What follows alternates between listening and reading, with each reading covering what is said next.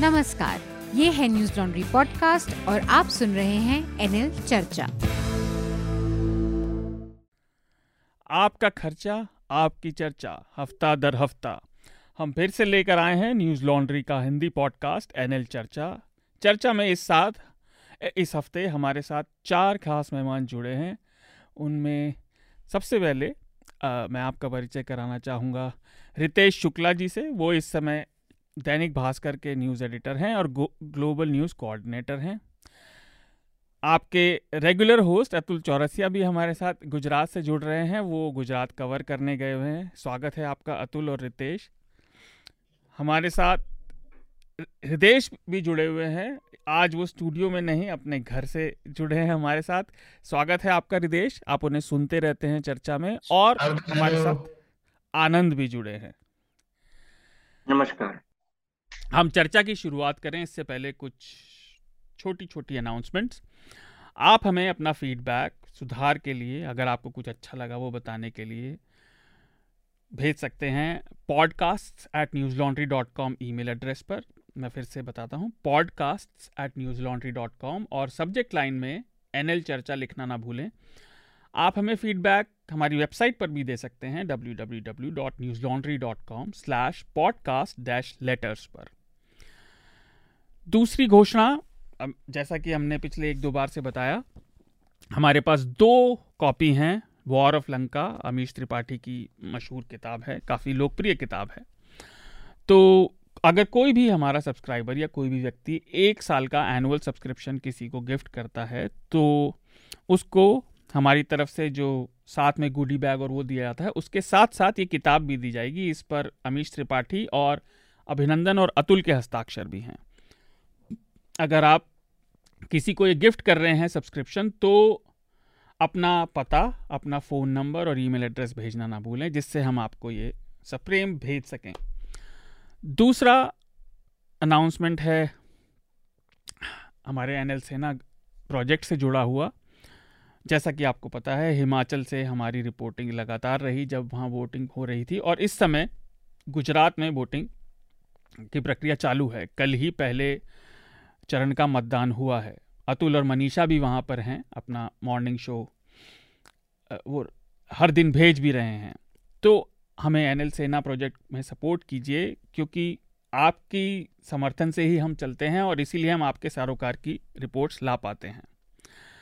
तीसरा announcement NL chat box से जुड़ा है। एनएल चैट बॉक्स में न्यूज़ लॉन्ड्री की टीम अपने सब्सक्राइबर से बात करती है और रियल टाइम में मतलब आप सवाल पूछेंगे, हम वहीं पर होंगे।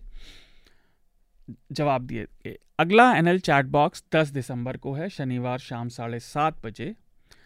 उसमें जाने के लिए आपको वेबसाइट पर जाकर एनएल चैट बॉक्स से जुड़े सेक्शन में लॉगिन करना पड़ेगा और आपको वहाँ पर लिंक मिल जाएगा। और ये केवल हमारे सब्सक्राइबर्स के लिए है तो आप अगर सब्सक्राइबर हैं या आपका सब्सक्रिप्शन एक्सपायर होने वाला है तो कृपया उसको बनाए रखें और 10 दिसंबर शनिवार को मिलते हैं। सबका स्वागत है। मैं फटाफट हेडलाइंस को कवर करता हूँ, जिससे हम फिर चर्चा को आगे बढ़ाएँ। इस हफ़्ते खबरों की दुनिया में एक खबर बनी, एनडीटीवी की प्रमोटर कंपनी आरआरपीआर से प्रणॉय रॉय और उनकी पत्नी राधिका रॉय ने इस्तीफा दे दिया। हालाँकि अभी भी वो एनडीटीवी के प्रमोटर बने हुए हैं और उसमें उनके बत्तीस दशमलव दो छः शेयर बाकी हैं प्रतिशत। इसके बाद समाचार जगत के जो प्रसिद्ध एंकर हैं रवीश कुमार, उन्होंने भी एनडीटीवी से इस्तीफ़ा दे दिया और हाल ही में उन्होंने अपना एक यूट्यूब चैनल शुरू किया है। उन्होंने अपने इस्तीफ़े और आगे की बातों की घोषणा अपने चैनल पर भी की। ज़रूर देखिएगा उसको। अगली सुर्खी सुप्रीम कोर्ट से, बिल्किस बानो ने सुप्रीम कोर्ट में एक अर्जी दायर की है, जिसमें उन्होंने ये मांग की है कि उनके बलात्कारियों और उनके परिवार के हत्यारों को जो माफ़ी मिली है, उसे वापस लिया जाए। और साथ ही उन्होंने एक रिव्यू पटिशन भी दायर की है, जिसमें उन्होंने गुजरात सरकार की जो कैदियों को जल्दी छोड़ने का निर्णय देने का हक है, कोर्ट को उस पर पुनर्विचार करने को कहा है। ये मामला कितना लीगली टेनेबल है, ये नहीं पता क्योंकि राज्य सरकार के हाथ में ही कानून व्यवस्था होती है, पर देखते हैं कोर्ट क्या कहेगा। इस हफ़्ते कर्नाटक उच्च न्यायालय में एक अर्जी खारिज कर दी गई, जिसमें पीएफआई पर, अगर आपको याद हो 28 सितंबर को पाँच साल के लिए प्रतिबंधित कर दिया गया था। उसको तुरंत लागू करने पर रोक लगाने के लिए कहा गया था, लेकिन कर्नाटक उच्च न्यायालय ने इसे खारिज कर दिया। एक घरेलू हेडलाइन, न्यूज़ लॉन्ड्री पर टैक्स से कोट अनकोट बचने के तीन आरोप लगाए गए थे। दिल्ली उच्च न्यायालय ने उन्हें खारिज कर दिया। और कोर्ट ने यह भी कहा कि सभी कागजात को और फाइलिंग्स को देखते हुए ऐसा नहीं लगता कि कहीं कोई भी गड़बड़ी या फर्जी फर्जी काम किया गया है। मैंने ये बहुत संक्षेप में बताया है। आप हमारी वेबसाइट पर इसके बारे में ज़्यादा पढ़ सकते हैं। हमारा आज का चर्चा का एक और विषय रहेगा चीन। चीन में कई शहरों में लॉकडाउन की सख्ती और जो उनकी ज़ीरो कोविड पॉलिसी है, उसके चलते प्रशासन की बहुत कड़ाई जो है, उसके खिलाफ आम जनता सड़कों पर उतर आई है, जो चीन के लिए बहुत रेयर है, विचित्र बात है। लेकिन ये प्रदर्शन हकीकत है और कोविड ही नहीं, अब ये शी जिनपिंग और सीसीपी पर जो उनका पूरा कंट्रोल है, उसके खिलाफ भी कहीं कहीं आवाज़ें उठ रही हैं। श्रोताओं को मैं याद दिलाना चाहूँगा, कुछ ही महीने पहले उन्होंने अपने आप को तीसरी बार चीन का राष्ट्राध्यक्ष घोषित कर लिया था असीमित समय के लिए। तो आज हम इस पर बात करेंगे। रितेश हमारे साथ खास इसी लिए जुड़े हैं। इससे जुड़ी एक और खबर यह भी है, वहाँ दो यूरोपीय पत्रकारों को भी गिरफ़्तार किया गया, जिनमें से एक बीबीसी के पत्रकार को टॉर्चर देने की भी खबरें आईं।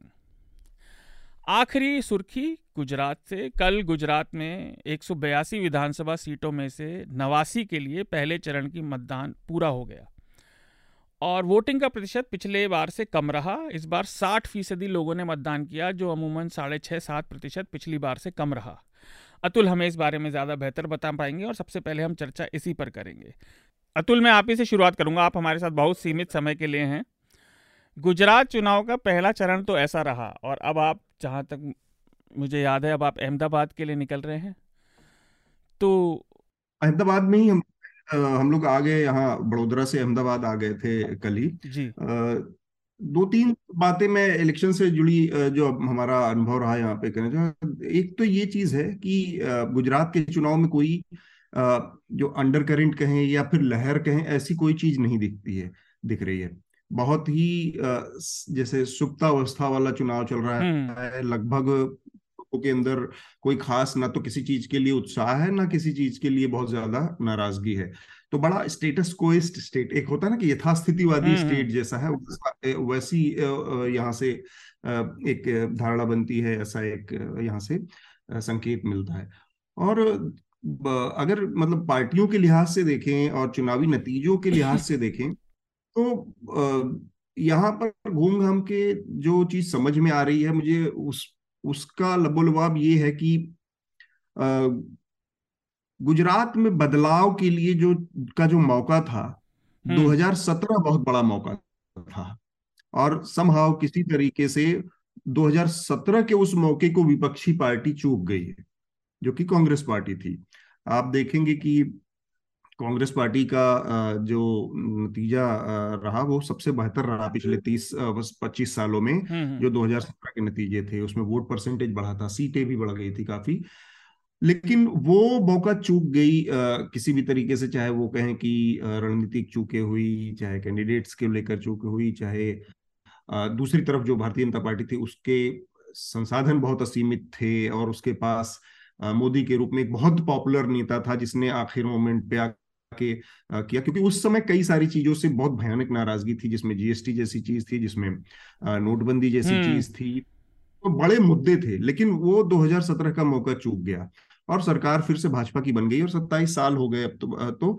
तो एक तो ये चीज़ है अब इस बार का चुनाव जो है गुजरात में उसमें दो तीन चीज़ें मैं इस चुनाव के नज़रिए से बताना चाह रहा हूँ कि एक तो ये पहली बार करीब करीब ट्रायंगुलर जैसा दिख रहा है हम्म। लेकिन ये जो ट्रायंगुलर है जिसमें आम आदमी पार्टी की एंट्री हुई है तो भारतीय जनता पार्टी और कांग्रेस तो यहाँ की दो परंपरागत पार्टियाँ हैं ही आम आदमी पार्टी की एंट्री इसमें दिख रही है लेकिन एक चीज़ को यहाँ पर बहुत साफ़ करना चाहता हूँ मैं कि आम आदमी पार्टी की जो उपस्थिति है वो गुजरात के कुछ कुछ बहुत सीमित पॉकेट्स में है हम्म। ये पैन गुजरात प्रेजेंस नहीं है तो मीडिया में या टेलीविज़न पे अखबारों में देख के कुछ लोगों को ये लग सकता है क्योंकि कि गुजरात गुजरात में आम आदमी पार्टी इस चुनाव में कोई बहुत बड़ी तीसरी ताकत है।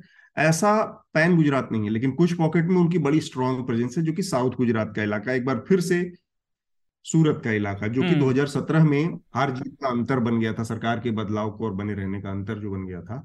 उसी सूरत के आसपास के इलाकों में जो 16 सीटें हैं उनके आसपास और बहुत अगर गंभीरता से कहूँ तो पाँच सीटें ऐसी हैं जिस पर वास्तव में आम आदमी पार्टी बहुत सीरियस दावेदार है। क्योंकि उनके पास कैंडिडेट बड़े अच्छे हैं उनकी अपनी पकड़ है उनका जातीय जो है जो समीकरण है वो उनके पक्ष में जाता है। बाकी स्टेट के दूसरे हिस्सों की बात करें सौराष्ट्र में या नॉर्थ गुजरात में या सेंट्रल गुजरात में वहाँ पर मुकाबला बाइपोलर ही ज़्यादातर है, कांग्रेस और बीजेपी के बीच में। लेकिन एक दो चीज़ ये है कि कैंडिडेट बहुत सारी सीटों पर आम आदमी पार्टी ने उतारे हैं और वो उनके पक्ष में सेंट्रल लीडरशिप जो है वो प्रचार भी कर रही है। दो दो मुख्यमंत्री, पंजाब के मुख्यमंत्री और अरविंद केजरीवाल भी गाय बगाए रोड शो कर रहे हैं, ये सब कर रहे हैं। तो ये कहा जा रहा है कि ये जो डेंट होगा, क्योंकि वो अगर दो तीन हज़ार, चार हज़ार, पाँच हज़ार तक वोट जो पाती है आम आदमी पार्टी, बाकी सीटों पर अगर सफल होती है तो वो किसको डेंट करेगा? ये एक चीज़ है जिसको लेकर बहुत भरोसे से मैं अभी कुछ नहीं कह सकता, क्योंकि वो प्रेजेंस जो आम आदमी पार्टी की है, वो रूरल इलाकों में और अर्बन इलाकों में दोनों जगह है। तो रूरल इलाकों से मेरा कहने का मतलब है कि वहाँ पर परंपरागत रूप से कांग्रेस बहुत मज़बूत रही है। अर्बन इलाके वो हैं गुजरात के, जहाँ पर बीजेपी हमेशा मज़बूत रही है। तो इन दोनों जगहों पर भी आम आदमी पार्टी के कैंडिडेट हैं और वो अगर कुछ वोट करते हैं तो वो स्पॉइलर किसके लिए होंगे? ये नतीजों के बाद थोड़ा सा आ, हम एनालिसिस करने की स्थिति में होंगे। ठीक है। बाकी हिस्सों में कांग्रेस और बीजेपी का मेन वो दिख रहा है। जी अतुल मैं बाकी सबसे पूछूँ एक सवाल और आपसे क्योंकि आप वहीं पर हैं और फिर मैं उस पर बाकी लोगों की भी राय लेना चाहूँगा। कांग्रेस के कई लोग कह रहे हैं पॉपुलर मीडिया में और वैसे भी कि हमारी कैंपेन छत्तीसगढ़ से बड़ी मेल खाती है। आपको दिखाई नहीं दे रही, लेकिन वो अंदर खाने डोर टू डोर ज़मीन पर है। इस बात में पहली बात तो अगर आपको पता चली कितनी सत्यता है। दूसरा, जो भाजपा में वहाँ पे काफ़ी सारे लोग इधर से उधर हुए, बहुत सारे टिकट काटे गए और क्योंकि वहाँ पे एक तरह से सैचुरेशन आ गया कार्यकर्ता बल में। तो क्या उसके प्रति भी कुछ विरोधाभास है? भाजपा कैंडिडेट्स और उनके लोकल कॉन्स्टिट्युएंसी के बीच ऐसा कुछ चल रहा है क्या? हाँ तो ये क्या है कि कुछ सीटें हैं ऐसी कुछ जगहों पर कि जहाँ पर भारतीय जनता पार्टी के आ, क्योंकि बहुत बड़ी पार्टी हो गई है पार्टी इतनी हम्म। बड़ी हो गई इतने सारे कैंडिडेट और इतने साल से सत्ता में है तो स्वाभाविक रूप से कुछ लोगों के टिकट कटे हैं उसमें कुछ ऐसे लोग हैं जो कि कांग्रेस से आए हैं सात ऐसे उम्मीदवार हैं जो कांग्रेस से आए थे उनको सीधे टिकट दिया गया। तो इस तरह की नाराज़गी कुछ कुछ सीटों पर है। तो एक तो ये बात है। दूसरा आपका सवाल क्या था शार्दुल? वो कांग्रेस के लोग कह रहे थे कि हमारी कुछ जैसे हाँ, छत्तीसगढ़ जैसी डोर टू डोर अंदर खाने कैंपेन है। नहीं ये इसमें एक हद तक सत्यता है। जानते हैं क्या है? एक गुजरात में इस बार जो कांग्रेस की रणनीति में आप देखेंगे कि राहुल गांधी मतलब सेंट्रल पूरी लीडरशिप में सिर्फ़ राहुल गांधी की दो जनसभाएँ हुई हैं। एक बार वो आए, दो दो रैलियाँ की और उसके बाद चले गए। तो ये कांग्रेस ने इस बार रणनीति के तौर पर, इस बार कांग्रेस से में राहुल, प्रियंका, सोनिया, इन लोगों को थोड़ा सा कैंपस दूर का क्योंकि अगर आप पिछले तीन, चार चुनाव को देखेंगे, तीन चुनावों को तो खासकर देखिए आप 2012 के चुनाव को देखिए, सत्रह के और उसके पहले वाला जो सात का चुनाव था तो ये तीनों चुनाव में भारतीय जनता पार्टी के पास एक जो वो मशीनरी है, आईटी सेल जिसको आप कहें या ट्विस्टिंग वाली मशीनरी है वो इनके किसी भी एक बयान को, इनके किसी एक बात को, किसी एक फैक्ट को बहुत ज़्यादा स्पिन मिल में घुमा के और तमाम तरीकों से प्रचारित करती है। कभी कोई मान लीजिए स्लिप ऑफ़ टंग हो गया तो उसको पकड़ लेना जब सोनिया गांधी का जो 2007 में मौत का सौदागर वाला बयान था, वहाँ से पूरा ट्विस्ट कर देना कि, है ना? तो इस तरह की चीज़ें हर इलेक्शन में हो रही थी सात में भी हुई, बारह में भी हुई। तो उससे बचने के लिए कांग्रेस पार्टी ने एक एक तरह की रणनीतिक वो फैसला लिया है, ऐसा दिख रहा है, और जैसा पार्टी कहती भी है कि सेंट्रल लीडरशिप को दूर रख के लोकल लीडरशिप के हाथ में सारे कैंपेन को उन्होंने दिया है कि वो समझे हो और जो गाँव गाँव में डोर टू डोर वाली बात है, यहाँ पर खाटला करके एक वो होती खाटला सभा गाँव गाँव में। वो कांग्रेस ने बहुत सारी की है मतलब बहुत ज़्यादा की ये लोग बताते हैं। अपने स्ट्रांग होल्ड में। तो इसलिए जो जो मीडिया का पीआर का टेलीविज़न का, वहाँ पर जो प्रेजेंस है, वो कांग्रेस पूरी तरह से गायब दिखती है। ये बात सच है। लेकिन ग्राउंड पे जो उनके परंपरागत सीटें रही हैं, जो 40 50 60 सीटें हर हर चुनाव में आती रही हैं, वहाँ पर उनकी प्रेजेंस और उनका कमिटेड वोटर अभी भी मौजूद है। उसमें कोई, लेकिन एक चीज़ इसका असर पड़ता है कि कल नरेंद्र मोदी ने अहमदाबाद में अड़तीस किलोमीटर लंबा एक रोड शो निकाल दिया। अब देश के सारे चैनल देश के यहाँ के गुजरात के लोकल सारे चैनल उसको वॉल टू वॉल कवरेज दे रहे हैं। मिनट बाय मिनट कहाँ जाए गए, कहाँ पहुँचे। तो इससे क्या होता है कि आखिरी टाइम पे आप देख रहे हैं कि एक एक फ़ेज़ में 89 सीटों पर मतदान हो रहा है और प्रधानमंत्री एक हिस्से में रोड शो निकाल रहे हैं। तो उसका एक असर पड़ता है अपने काडर के ऊपर। दूसरा परसेप्शन भी बनता है कि भाई एक पार्टी मौजूद है जहाँ प्रधानमंत्री भी कर रहे हैं गृह मंत्री भी कर रहे हैं और तमाम लोग कर रहे हैं और दूसरी पार्टी की तमाम लीडरशिप मौजूद नहीं तो परसेप्शन की भी लड़ाई होती है, उससे भी एक स्विंग वोट बनता है। वो निश्चित तौर पर कांग्रेस के लिए नुकसानदेह है। अच्छा। रितेश, मैं आपसे पूछना चाहूँगा, इसी से जुड़ा सवाल। जैसा अतुल ने अभी बताया तो आप गुजरात चुनाव पे, जैसा आप देख रहे हैं, अपने अनुभव के हिसाब से क्या चलेगा? और मध्य प्रदेश काफ़ी हद तक द्विदलीय है टू पार्टी स्टेट है, गुजरात की तरह। लेकिन मैं आपसे एक चीज़ और जोड़ना चाहूँगा। कांग्रेस को लेकर ये जो धारणा बन गई है, कि अब उनको लीग से हटकर ही कुछ करना पड़ेगा, तब वो चुनाव में दावेदारी भी कर पाएँगे। ये कहाँ तक सही है पहली बात? और ये कब तक चल पाएगा? क्योंकि ये सस्टेनेबल तो है नहीं लंबे समय तक मेरे विचार में। देखिए अतुल जी ने पर्सपेक्टिव तो पूरा रख ही दिया है। अब इसके ऊपर बाहर से दूर से देख करके एक सिर्फ़ ओपिनियन ही व्यक्त किया जा सकता है। जी। जहाँ तक गुजरात में लग रहा है ये एक दो मेजर पॉइंट्स हैं समझने के। तो एक ये है कि 2002 से लेकर के 2002 और 2007 में वोटिंग परसेंटेज शायद आ, कम हुआ था लेकिन सीटें भाजपा को ज़्यादा आई थी। 12 हम्म। और 17 में वोटिंग परसेंटेज कंपैरेटिवली कम हुआ सॉरी बढ़ा और उनकी सीटें कम हो गई। अभी वोटिंग परसेंटेज फाइनल तो नहीं दिया है इन लोगों ने आंकड़ा लेकिन कंपैरेटिवली 68 परसेंट था शायद लास्ट टाइम फ़र्स्ट फ़ेज़ को अगर देखें तो इस बार 61 परसेंट के अराउंड है तो एक मेजर ड्रॉप है। तो क्वेश्चन ये है कि वो कौन से वोटर्स हैं जो नहीं गए वोट देने के लिए? जी। क्या बीजेपी को कोर वोटर्स हैं जिसमें जिनमें उदासीनता है? अगर वो नहीं गए हैं वोट देने के लिए तो क्या वो इतना बड़ा परसेंटेज है जो कि कवर अप कर पाएगा? तथाकथित तौर पे जो हम ये कह रहे हैं कि आम आदमी पार्टी रूरल एरियाज़ में कांग्रेस के वोट काट रही है और स्पेसिफिक अर्बन एरियाज़ में भाजपा के वोट काट रही है। तो ये एक मैथमेटिकल इक्वेशन है जो अभी हमें थोड़ा सा डिलेमा में रख रहा है ओपिनियन फॉर्म करने में एक तरीके से दिक्कत हो रही है। जी। दूसरा भी हाल ही में यूपी का चुनाव हुआ था। कहने की बात यह है कि बहुत सारा अनरेस्ट यूपी में पाया गया था। भाई नॉर्मल ट्रेडिशनल मीडिया में ये बातें नहीं आ रही थी लेकिन सोशल मीडिया न्यूज़ आउटलेट्स को अगर हम कंज्यूम कर रहे हैं तो हमें ऐसा लग रहा था कि अंदर ही अंदर काफ़ी कुछ सिमर कर रहा है काफ़ी कुछ पक रहा है। जी। जिसका हल्का सा फीलिंग आया भी कुछ सीटें बढ़ी समाजवादी पार्टी की, लेकिन जो बसपा का रोल था यूपी में, क्या वही रोल आम आदमी पार्टी तो नहीं निभाने वाली है गुजरात में? कि खुद की सीटें शायद कुछ ना आ पाए, लेकिन फिर भी जो इस्टेब्लिशमेंट है, उसको कहीं ना कहीं ओवरऑल फ़ायदा हो जाए। तो एक ये समीकरण भी अगर बन जाए तो मतलब मैं बहुत ज़्यादा आश्चर्यचकित नहीं होगा जहाँ तक मध्य प्रदेश का सवाल है। मध्य प्रदेश में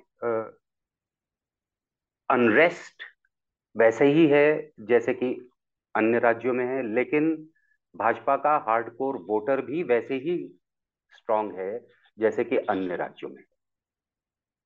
लेकिन खरीद फरोख्त करके पिछली बार की सरकार को गिरा दिया जाना, इसका दस लोगों में से बात कीजिए तो चार पाँच लोगों के मुँह से ये चर्चा निकल जाती है कि नहीं अगर चुनी हुई सरकार थी तो उसको कंटिन्यू करने दिया जाना चाहिए था ये ज़बरदस्ती हैंड आर्म ट्विस्टिंग करके आ, सरकार गिरा करके खुद को स्थापित कर देना ये उचित नहीं है हम्म। अब इसका खामियाजा क्या होगा अगले साल के चुनाव में 2023 अब तो एक साल भी नहीं रह गया ऑलमोस्ट एक ही साल है अगर टोटल देखें तो तो गुजरात के चुनाव के रिजल्ट्स और हिमाचल के चुनाव के रिजल्ट्स क्या होते हैं, इसका मुझे लगता है असर एक एक जो परसेप्शन क्रिएशन में जो असर होगा मध्य प्रदेश में, वो अच्छा खासा होगा। अच्छा। ठीक। हृदेश तो गुजरात पे आपका कमेंट लेते हुए मैं आपसे एक चीज़ और पूछना चाहता हूँ कि आम आदमी पार्टी जो ये कह रही है कि हम सेलेक्टिवली मतलब वो तो नहीं कह रहे, लेकिन साफ़ दिख रहा है कि बहुत सेलेक्टिव लड़ाइयों में उतर रहे हैं। वो देख देख के उतर रहे हैं कहाँ उनके चांसेस हैं। और मैं गुजरात में फुल डिस्क्लोजर मैं रह चुका हूँ तो मेरे वहाँ बहुत मित्र हैं।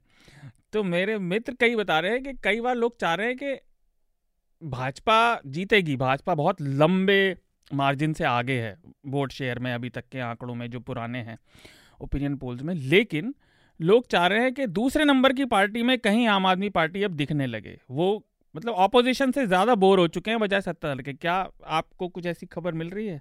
तो आ, मैं ये कहना चाहता हूँ कि इस सवाल का मैं, मैं जो जवाब देना चाहता था वो कुछ और जानकारियाँ देना चाहता था अतुल के लिए। मेरे पास एक सवाल भी है लेकिन आ, आम आदमी पार्टी चुनाव लड़ना जानती है आम आदमी पार्टी मैदान में उतरना जानती है और ये आम आदमी पार्टी के आ, के जो खिलाफ जो है एक जो ये बात कहना कि वो वहाँ आ जाते हैं जहाँ पर हम हार रहे हैं हार रहे तो राजनीति ऐसे नहीं चलती। राजनीति में कोई भी अपना ग्राउंड सीड नहीं करता है। प्रधानमंत्री इसका सबसे बड़ा उदाहरण है। वो पर्सनली अपना ग्राउंड सीड नहीं करते अपने अपोनेंट्स के लिए अपनी पार्टी के भीतर।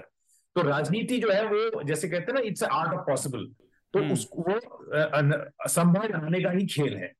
तो ये कहना बहुत मुश्किल है जो सवाल आपने पॉइंटेड पूछा पर हाँ आम आदमी पार्टी अभी भी उनके ट्वीट देखिए उनके समर्थकों के कह रहे हैं कि बीजेपी हार रही है हम जीत रहे हैं।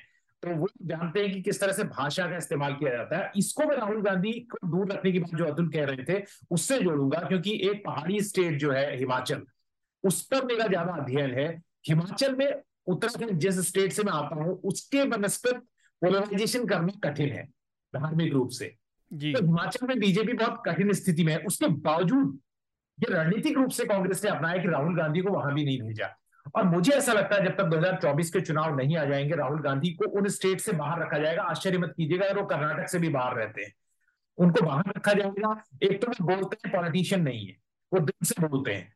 और ये चलता नहीं है, जैसे अभी और मैं अतुल से बाद में ये भी जानना चाहूँगा थोड़ी देर में कि क्या खड़गे जी और दूसरे नेता राहुल गांधी और उनकी जो कमी है वो पूरा कर रहे हैं ऐसे बयान दे रहे हैं, जो कांग्रेस को पीछे खींच सकते हैं। क्योंकि ये कॉमन स्टैंडिंग है कॉमन अंडरस्टैंडिंग है पॉलिटिक्स में। कि आप विपक्ष के उस नेता को ऑफेंड नहीं करते। जिस नेता को आ, के खिलाफ फिर वोटर जो है उस नेता पर अटैक नहीं करते जिस जिस नेता को लेकर वोटर जो है आपका बिखर सकता है। मैं आपको बिहार का दो लाइन में उदाहरण दूँगा। बिहार में आरजेडी के पंचायत सदस्यों ने मुझे बताया कि वो लोकसभा चुनाव में अभी फिर बताया चार दिन पहले लोकसभा चुनाव में वो बीजेपी को वोट करते हैं मोदी के नाम पर। तो मोदी की ग्राउंड स्टैंडिंग इस तरह से बन जाती है कई बार चुनाव में। तो हिमाचल को अगर आप देखेंगे तो वहाँ कांग्रेस बहुत आगे दिखाई दे रही थी। उत्तराखंड के तरह छोटा राज्य है लेकिन वहाँ पर पोलराइजेशन के लिए ग्राउंड नहीं है। उत्तराखंड में हिंदू मुस्लिम का हरिद्वार देहरादून हल्द्वानी इनकी वजह से काफ़ी है लेकिन हिमाचल में ऐसा नहीं तो ये तीन चार चीज़ें जो है वो समझ में आ रही हैं। और गुजरात में एक दोस्त ने फिर कह रहा हूँ ट्विटर पर लिखा है और ये तो ऑन रिकॉर्ड है। पंचायत सदस्य वाली बात तो मैंने बताई और आप कह सकते हैं कि अपने मन की कहानी बता रहा हूँ। उसने कहा कि, किसी ने लिखा हमारी एक मित्र हिंदू में उन्होंने लिखा कि why BJP is giving so many tickets to the controversial people जिनका भी इधर उधर नाम आया सब जानते हैं। तो उसने जवाब दिखा Modi will answer you by winning the election तो जितने भी आ, हम एनालिसिस करते हैं हमने देखा है यूपी में बहुत तगड़ी लड़ाई हुई थी लेकिन अल्टीमेटली बीजेपी चुनाव जीत कर जवाब देती है। तो ये एक चीज़ है हम उसको किस तरह से देखते हैं, उसके लिए दो घंटे का अलग से डिस्कशन हो सकता है, लेकिन अभी मुझे सिर्फ़ इतना ही कहना पड़ेगा। आनंद, आपसे मैं ये जानना चाहता हूँ, जैसा रिदेश ने कहा, राजनीति में ये दो चीज़ें हैं, एक तो ओपिनियन प्रोपेगेंडा और दूसरा चुनाव लड़ने की कला, जो ऑन ग्राउंड आपकी एबिलिटी है, आपकी आपकी क्षमता है चुनाव लड़ पाने की और उन, उनको अच्छे से लड़ पाने की। ऐसा नहीं केवल नाम के लिए आपने खड़ा कर दिया। क्या तो ये देखकर लग रहा है कि कांग्रेस को अब अपना मूलतः चुनाव लड़ने का तरीका बदलना पड़ेगा अगर उसे कंटेस्ट में रहना है। और दूसरा ये कि राहुल गांधी अगर इन सबसे बाहर रहेंगे तो क्या ये डर नहीं पैदा होगा कि वो ओवर हो जाएँगे किसी से अपनी ही पार्टी में? देखिए आपके प्रश्न के दो आयाम हैं एक तो राष्ट्रीय स्तर पर और एक गुजरात स्पेसिफिक जो है तो पहले मैं गुजरात स्पेसिफिक एक छोटी टिप्पणी कर रहा हूँ कि देखिए गुज चूँकि दो दशकों से ज़्यादा एक पार्टी का शासन है तो। हम कह सकते हैं कि एक जो राजनीतिक विचारधारा और जो एक आम शैली है उसके अनुसार एक गुजरात कॉन्सेंसस का निर्माण है कि एक ब्रॉडली एक गुजरात कॉन्सेंसस है विद इन उसी के अंदर चैलेंजर्स निकलेंगे। जैसे कि हिंदी पट्टी राज्यों, खासकर तो जो बिहार और उत्तर प्रदेश में एक मंडल कॉन्सेंसस पिछले तीन दशकों से है कि और भी जो राष्ट्रीय पार्टियाँ, भी जो चैलेंजर्स बनी, वो ब्रॉडली एक मंडल कॉन्सेंसस के अंदर ही हैं और उसी के अंदर काम की। तो गुजरात में भी एक तरह से कॉन्सेंसस अभी कुछ बड़े मुद्दों पे है कि ये, यही यही जो है धारा है। अब उसमें गवर्नेंस में फेलियर्स या और कई मुद्दे या एक एंटी इनकम्बेंसी एक अपने आप में एक धारा होती है, इसका ही निर्माण हो सकता है। जैसे जैसे अब बंगाल में ही देखें कि तीन दशकों से भी ज़्यादा जो सरकार रही, उसको एक ब्रॉडली जो कॉन्सेंसस था, वो ममता बनर्जी ने जो फिर है कि उसको विद इन लेफ़्ट कॉन्सेंसस ही मत दिया था कि सिंगूर और फिर और भी जगह जो आंदोलन हुए तो एक विद इन जो लेफ़्ट कॉन्सेंसस बना वही। तो गुजरात में जो अब हिंदुत्व राजनीति या हिंदू राष्ट्रवाद की राजनीति का एक ब्रॉड कंसेंसस है। तो अब हम्म। उसके विधीन जो है अलग अलग धाराएँ आएँगी उसको चैलेंज करेंगी। उसका डिफरेंट वर्जन आएगा लाइटर सॉफ्टर या थोड़ा हार्डकोर या फिर गवर्नेंस पे उसको हटाया जा सकता है। तो वो एक है, इसलिए जो अतुल बता रहे थे कि 2017 में कांग्रेस के पास गवर्नेंस के मुद्दे पे ज़्यादा एंटी इनकम्बेंसी का लाभ लेने का चांस था और उसने, और हालाँकि मध्य प्रदेश, छत्तीसगढ़ और राजस्थान में कांग्रेस ने सरकार बनाई, लेकिन सबसे क्रेडिबल जो कैंपेन था वो गुजरात का था। इकतालीस प्रतिशत शायद मेरे मुझे जहाँ तक याद है। हम्म। तो मत भी प्राप्त किए और जो एक जो जमी हुई सरकार है उसको बहुत जो होता है कि बहुत क्लोज मार्जिन पर आकर सरकार नहीं बना पाई। सत्तर पचहत्तर सीटें लाई थी। लेकिन अठहत्तर सीटें सेवेंटी हाँ तो आ, अब कई कई सीटें पे बहुत सीटों पर बहुत स्मॉल मार्जिन का भी मुका, मुकाबला था तो और स्पिरिटेड कैंपेन था और उस कैंपेन को राहुल गांधी ने लीड भी किया था बहुत तरह की चीज़ें थी अशोक गहलोत का भी उसमें रणनीतिकार के तौर पे एक भूमिका थी। तो वो आ, सब है तो कांग्रेस जो है मेरे ख्याल से जैसा हृदय जी बता रहे थे कि जो नैरेटिव का मोमेंटम है, उसको अभी नेशनल लेवल पे लेके राज्य के चुनावों को अलग रखना चाहती है उससे, कि जो एक काउंटर नैरेटिव है, वो वो एक ब्रॉडर नैरेटिव लेकर चलना चाहती है नेशनल लेवल पे, लेकिन जो रणनीति की जो चीज़ें हैं उस उसको मेरे ख्याल से राहुल गांधी को उससे अलग रखना चाहती हैं राज्य स्तर पे जो हृदय जी का आकलन है हो सकता है वो सही हो। तो यही है मे, मे, वही है मैं भी ओपिनियन ही दे सकता हूँ बहुत कुछ। जी जी हम सभी ओपिनियन दे रहे हैं। अतुल आपका जाने का शायद समय हो गया। मैं बस ये कह रहा था भाई मैं ये कह रहा था कि एक बहुत महत्वपूर्ण बात इसमें आई कि मुद्दे और लड़ाई जो होती है राजनीति की वो लगातार निरंतर चलती है। जी। कांग्रेस के साथ यहाँ पर जो मुझे समझ में आया दिक्कत क्या है वो ये है और ये पूरे देश में दिक्कत है यहाँ पर भी लोगों ने वही बताया कि आप आप जो लोगों के मुद्दे हैं वो हर दिन के मुद्दे होते हैं समस्याएँ जो होती हैं हर दिन की आज की दिक्कत है इस हफ़्ते की दिक्कत है इस महीने की दिक्कत है इस साल की दिक्कत है। कांग्रेस पार्टी इलेक्शन के बाद चार साल साढ़े चार साल तक पूरी तरह से शांत बैठी रहती है पौने पाँच साल तक। तो आखिर के तीन महीने चार महीने में अब इस बीच में जो जनता के मुद्दे होते हैं उस पर अब मोरबी हुआ।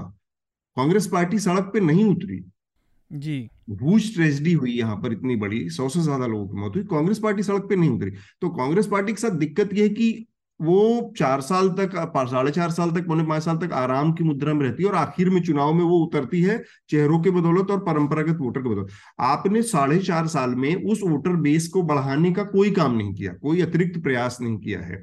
तो आप उम्मीद नहीं कर सकते ना कि तीन महीने के काम के आधार पर आप सरकार बना लेंगे। तो कोई बहुत मुश्किल काम नहीं है यहाँ पर जो कांग्रेस की हालत है उसको उसकी स्थिति को समझ पाना। वो वो आराम पसंदगी वो जो उनके अंदर की का आलस है या सड़कों पर नहीं उतरने की जो आदत है उस मुकाबले में आम आदमी पार्टी बहुत कन्विंसिंग लोगों को दिखती है कि हर मुद्दे पर उनके वो वहाँ मौजूद रहती है। सड़कों पर उतरना लोगों के मुद्दों पर बात करना और लाठी पुलिस भी लाठियाँ खाना। तो ये बहुत ज़रूरी हिस्सा है और वो कम से कम कांग्रेस पार्टी के पूरे उसमें नदारत नज़र आता है। जी। शार्दुल मैं जाने से पहले बस एक अपना मैं जो रिकमेंडेशन देना चाह रहा हूँ रिकमेंडेशन देके और फिर उसके बाद मैं विदा लूँगा। आप लोगों से आप लोग अपनी चर्चा को जारी रखिएगा। दो मेरे रिकमेंडेशन है। जी। एक तो इसी हफ़्ते पिछले हफ़्ते एक डॉक्यूमेंट्री रिलीज़ हुई है हृदय जोशी ने उस पर छह महीने तक काम किया बहुत लंबा। सांसों में सिलिका बेसिकली सिलिकोसिस की जो समस्या है देश के अलग अलग हिस्सों में जो पत्थर खदानों में काम करने वाले मजदूर हैं उनकी बीमारी से जुड़ी। तो ये डॉक्यूमेंट्री है जिसको मैं चाहूँगा कि सारे लोग देखें ये बहुत मेहनत से तैयार की गई एक डॉक्यूमेंट्री न्यूज़ लॉन्ड्री के यूट्यूब चैनल पर उपलब्ध है। और दूसरा रिकमेंडेशन में एक वोटरों की समझ के लिए गुजरात में तो खैर चुनाव है पर एक फ़ेज़ का हो गया दूसरे फ़ेज़ का होना है। लेकिन बाकी लोगों की समझ के लिए एक स्टोरी है जो आज ही रिलीज़ हुई है। वो है अमूल दूध की जो कोऑपरेटिव है गुजरात में। गुजरात में अमूल का बहुत बड़ा नेटवर्क है दूध का पूरा 18 से ज़्यादा। अभी आज की तारीख में बताते हैं कि 20 के करीब यहाँ पर डिस्ट्रिक्ट कोऑपरेटिव हैं।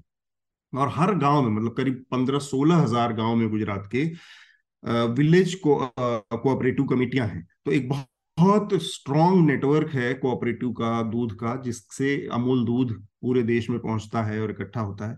लेकिन इस कोऑपरेटिव की जो राजनीति है, उस राजनीति के ज़रिए किस तरह से भारतीय जनता पार्टी गुजरात के एक तिहाई वन थर्ड जो वोटर हैं टोटल कुल करीब यहाँ पर हम्म। पाँच करोड़ के आसपास चार करोड़ इक्यानवे लाख के आसपास वोटर उसका एक तिहाई करीब करीब एक करोड़ सत्तर लाख वोटरों को सीधे प्रभावित करती है एक तरह से अपने पक्ष में लामबंद करती है अमूल की दूध की जो कीमतें हैं खरीद की कीमतें बिक्री की कीमतें दोनों मिलाकर किस तरह से तो इस पर मैंने एक रिपोर्ट की है इसको भी आप देख सकते हैं ये भी हमारे वेबसाइट पर और यूट्यूब चैनल पर उपलब्ध है धन्यवाद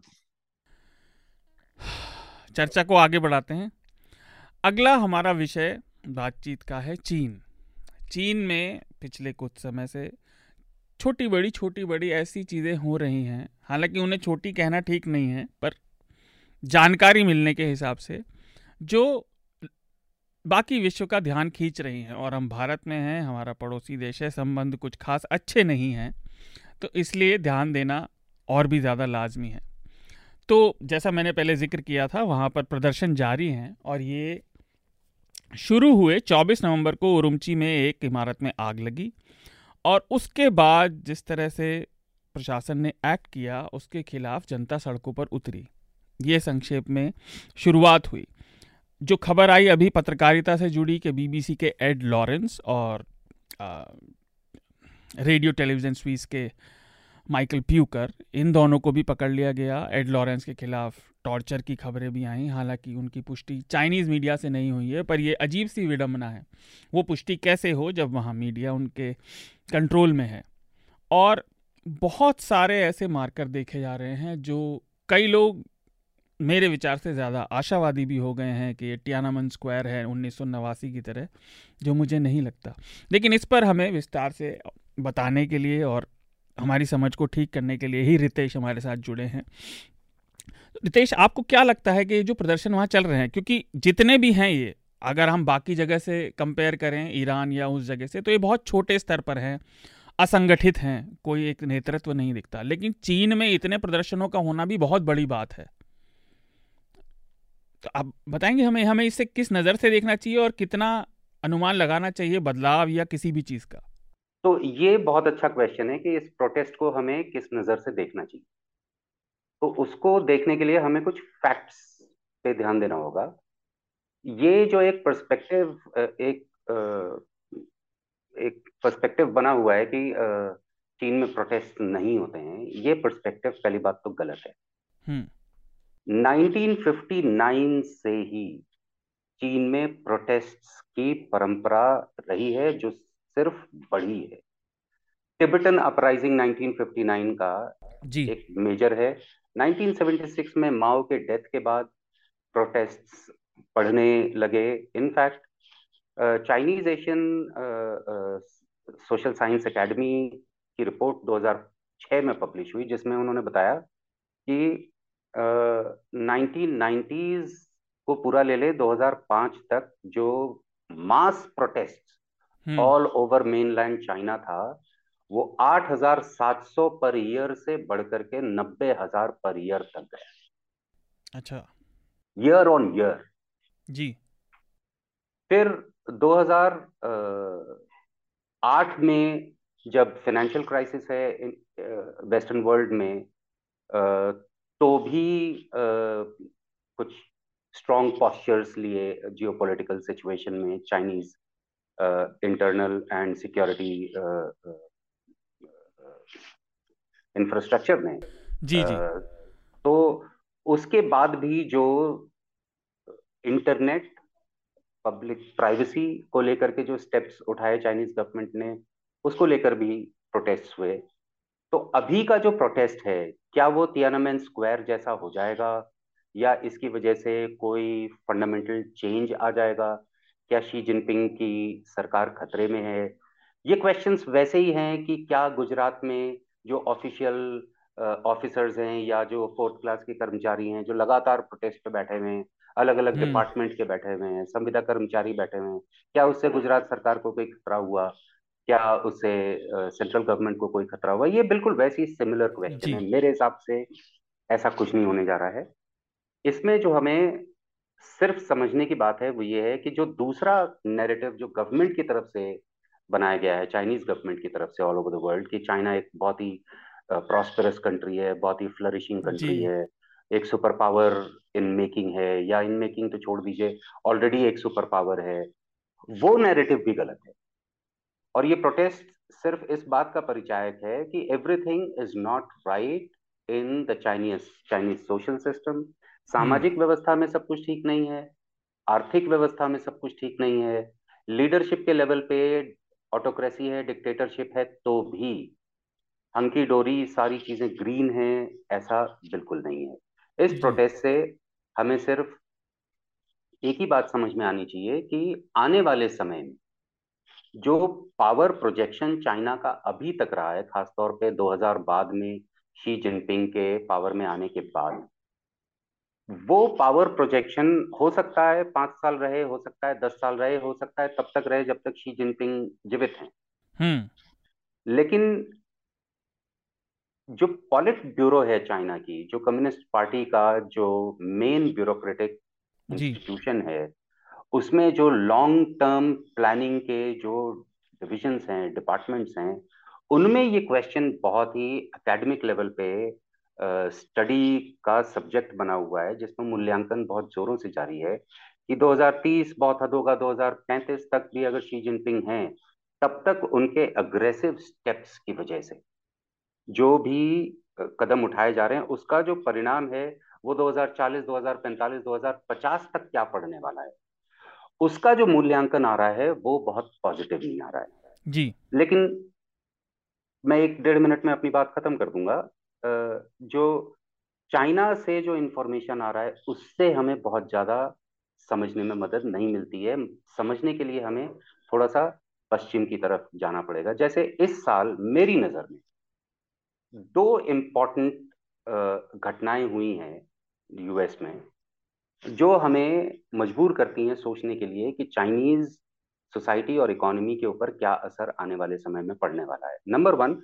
जून दो 2000 में mineral security partnership policy enact की गई। कांग्रेस ने उसको जो है अमेरिकन कांग्रेस ने उसको जो है मंजूरी दे दी। इसमें 11 ऐसे देश हैं जो बहुत ही इंपॉर्टेंट मिनरल्स के लार्जेस्ट प्रोड्यूसर्स हैं लेकिन माइनिंग तो वहाँ होती है लेकिन उनकी प्रोसेसिंग जो है वो चाइना में होती है। जी। अब उदाहरण के तौर पे ले लें जैसे डिस्पर्शियम है टर्बियम है यूरोपियम है ये कुछ इंपॉर्टेंट मटेरियल हैं जिनका भयंकर इस्तेमाल जो है न्यूक्लियर टेक्नोलॉजी और मेडिकल साइंसेस में होता है जहाँ रेडियोथेरेपी वगैरह की ज़रूरत पड़ती है।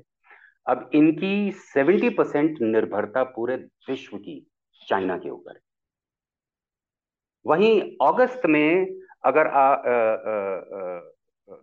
अगस्त में भी इसी से रिलेटेड जून में चिप्स एंड मिनरल्स एक्ट आया था और अगस्त में आ, आ, हाँ मिनरल्स एंड चिप्स एक्ट अगस्त में आया जिसमें लिथियम कोबाल्ट और टर्बियम ये जो रेयर अर्थ मटेरियल्स हैं जिनका इस्तेमाल आपके लैपटॉप में हो रहा है आपके सेमीकंडक्टर्स सेमीकंडक्टर्स बेसिकली या आर्टिफिशियल इंटेलिजेंस जैसी टेक्नोलॉजीज़ में यूज़ हो रहा है इनकी भी जो माइनिंग है वो चाइना में नहीं हो रही है लेकिन इनकी प्रोसेसिंग चाइना में हो रही है। अब अगर प्रोसेसिंग चाइना में हो रही है तो एक्विजिशन डिफ़िकल्ट हो जा रहा है। ये कोविड ने पूरे विश्व को समझाया, जिसकी वजह से ही इस डिपेंडेबिलिटी को कम करने के लिए ये दो पॉलिसीज़ यूएस ने कांग्रेस ने पास करी, जिसमें 11 से 17 मेन देश हैं जो इस इस पॉलिसी को एक्सेप्ट कर रहे हैं। और ये है प्रॉब्लम चाइनीज़ लीडरशिप की सबसे बड़ी, अगर देखा जाए एक्सटर्नल अफेयर्स के मातहत। कि अगर इन मटेरियल्स के ऊपर विश्व की निर्भरता कम होती चली जाती है तो फिर चाइना अपने जियोपॉलिटिकल स्पेक्ट्रम में अपना लेवरेज क्या दूसरा कोई तरीका है जहाँ से वो लेवरेज उठा सकते हैं? हम्म, हम्म। क्योंकि चाइनीज़ इकोनॉमी डिपेंड कर रही है एक्सपोर्ट इकोनॉमी के ऊपर। अब अगर जहाँ एक्सपोर्ट कर रहे हैं वो लोग ही अपने इंपोर्ट का ऑल्टरनेटिव देखना अगर शुरू कर चुके हुए हैं तो फिर in the long run Chinese economy कहाँ जा रही है? ये एक बहुत इंपॉर्टेंट क्वेश्चन है। इस क्वेश्चन को ध्यान में रखते हुए मेरे ख्याल से ये मेरा ओपिनियन है जो चाइना में बैठे हुए लोगों से बातचीत करके समझ में आता है लेकिन वो लोग ऑफ़ ऑन द रिकॉर्ड नहीं आ सकते जी जी। और मैं आपको एक इन्फॉर्मेशन दे दूँगी मैं चाइना में अभी तक अपना करस्पॉन्डेंट कभी नहीं बना पाया हूँ क्योंकि वो बिना पैसे के काम करना नहीं चाहते और पैसे ले ही नहीं सकते क्योंकि वो कहाँ से ट्रांसफ़र हुआ है वो उनको दिख जाएगा। इंडिया से ट्रांसफ़र हुआ है तो वो उनकी जॉब तो छोड़िए, जीवन बचेगा कि नहीं, ये भी क्वेश्चनेबल है। तो शी जिनपिंग के सामने सबसे बड़ा क्वेश्चन ये है कि अगर वो इस इंटरनेशनल अग्रेसिव चैलेंज को अग्रेसिवली अगर डील करना चाहते हैं तो वो अपनी सोसाइटी को कितना कंस्ट्रेन कर सकते हैं। ये कोविड का जो कंस्ट्रेंट है बेसिकली मुझे ऐसा लगता है कि ये सिर्फ़ हेल्थ इशू नहीं है, ये एक जियो पोलिटिकल स्पेक्ट्रम में एक testing the water kind of a situation है। और उरुमची में जो हुआ, उससे पहले एक लोन प्रोटेस्टर था जो सिटोम ब्रिज पे बीजिंग में अकेले उसने एक बैनर लगाया और टायर वायर जलाया था। वहाँ से बेसिकली ये शुरू हुआ। उरुमची में तो उसको एक सेकंड गियर मिल गया। और उसके बाद तो अभी ये प्रोटेस्ट जारी ही है। एक लास्ट इन्फॉर्मेशन ये है कि ए, एक मिनट रितेश आप इन्फॉर्मेशन दे मैं आपसे कुछ पूछना भी चाह रहा था। देखिए उसके बाद चर्चा को आगे बढ़ाएँगे। इस पर हम विस्तार से बात करेंगे। तो आपने जो बात कही मैं उससे एक हद तक एग्री करता हूँ। लोग बहुत ज़्यादा भावुक भी हो जाते हैं। अरे चीन में प्रोटेस्ट शुरू हो गए। देखिए ये मैं अपनी तरफ़ से कह रहा हूँ कोविड और उसके रोकथाम के खिलाफ आवाज़ उठाना सीसीपी के खिलाफ उठाना नहीं है आवाज़। सीसीपी से निपटना एक अलग दिक्कत है चीन में उस आप अगर चीन के बारे में पढ़ेंगे तो आपको पता चलेगा वो इतने कमज़ोर भी नहीं है। सीसीपी अपने आप में लेकिन उसके बावजूद भी एक कॉन्ट्रेरियन का रोल अदा करते मैं ज़रूर कहूँगा वैक्सीन की जो प्रॉब्लम है देखिए चाइनीज़ वैक्सीन की अब ये बात साबित हो गई है अंतर्राष्ट्रीय वैज्ञानिक स्तर पर उसकी एफिकेसी बहुत कम है और वहाँ पर हर पांचवा साठ वर्ष से ऊपर का व्यक्ति वैक्सीनेटेड तक नहीं है एक भी बार। तो ये बड़ी दिक्कत है। वहाँ कोविड के केस बहुत ज़्यादा जा रहे हैं, अड़तीस, चालीस हज़ार रोज़ के थे। और तीसरी चीज़, जो शी जिनपिंग का स्टांस है, जो उन्होंने अपने पार्टी के अंदर जो बातचीत चल रही थी, जब वो तीसरी टर्म के लिए हो रहे थे, जो सीसीपी की पोलित ब्यूरो में उनके खिलाफ खिलाफ तो सही शब्द नहीं है, लेकिन उसको ऑब्जेक्ट करने वाले, उस पर सवाल उठाने वाले जितने भी स्वर थे। और इसका सबसे बड़ा उदाहरण हमें मीटिंग में दिखा, जब हुजिन ताओ को हुजिन हाँ। ताओ कोई छोटा व्यक्ति नहीं था। वो पूर्व पीएम थे। उनको बिल्कुल टहला दिया गया। मतलब इसके लिए और कोई शब्द नहीं उन्हें ले जाया गया कि भाई चलो यहाँ से आगे बढ़ जाओ। तो शी जिनपिंग बहुत लंबे समय से इंटरनल मानसिकता को ऐसे संभाले हुए हैं जनता की। लेकिन इस प्रोटेस्ट में ये खास बात ज़रूर दिख रही है कि एक तो ये नेतृत्वहीन है। दूसरा ये शिनचांग से शुरू हुई यहाँ पे उग्र पॉपुलेशन है जो मूलतः मुस्लिम है और उसको काफ़ी दबाया भी जाता रहा है। उससे रेसिप्रोकेसी में मतलब उसके, उसको इग्नोर नहीं किया बाकी चीन के शहरों ने। और उनके समर्थन में उठ रहे हैं और ये मेरा आखिरी पॉइंट है फिर मैं रितेश से सुनना चाहूँगा क्या मेरा पॉइंट सही है और उसके क्या मायने अगर गलत है तो मैं कहाँ गलत हूँ? कि जो एलिट यूनिवर्सिटीज़ हैं चीन की और जो एलीट क्लास है, उसमें भी बहुत सारे युवा, जैसे फ्रीडमैन्स इक्वेशन वो लेकर बैठे हैं। मतलब प्रदर्शन के अलग अलग तरीके बीटल्स का गाना और जो ब्लैंक पेपर हैं, ये रिजीम के खिलाफ है ज़्यादा कोविड के, क्योंकि एलीट लोग उतने परेशान भी नहीं है चाइना के लॉकडाउन से। वो मिडिल क्लास ज़्यादा परेशान है। तो इस प्रोटेस्ट में ये सब डिफरेंट भी दिख रहा है। तो क्या ये हम अतिशयोक्तिपूर्ण नज़रिए से देख रहे हैं या इनके भी कुछ मायने होंगे रितेश? और फिर मैं हृदय और आनंद से भी पूछूँगा। क्या ये प्रोटेस्ट में हम बेसिकली ये क्वेश्चन इस बात की तरफ़ इंगित कर रहा है कि Xi Jinping as a sole leader और सीसीपी एज एन इंस्टीट्यूशन जो कि लीडरशिप देता है आया है उनके बीच में क्या कोई रिफ्ट है?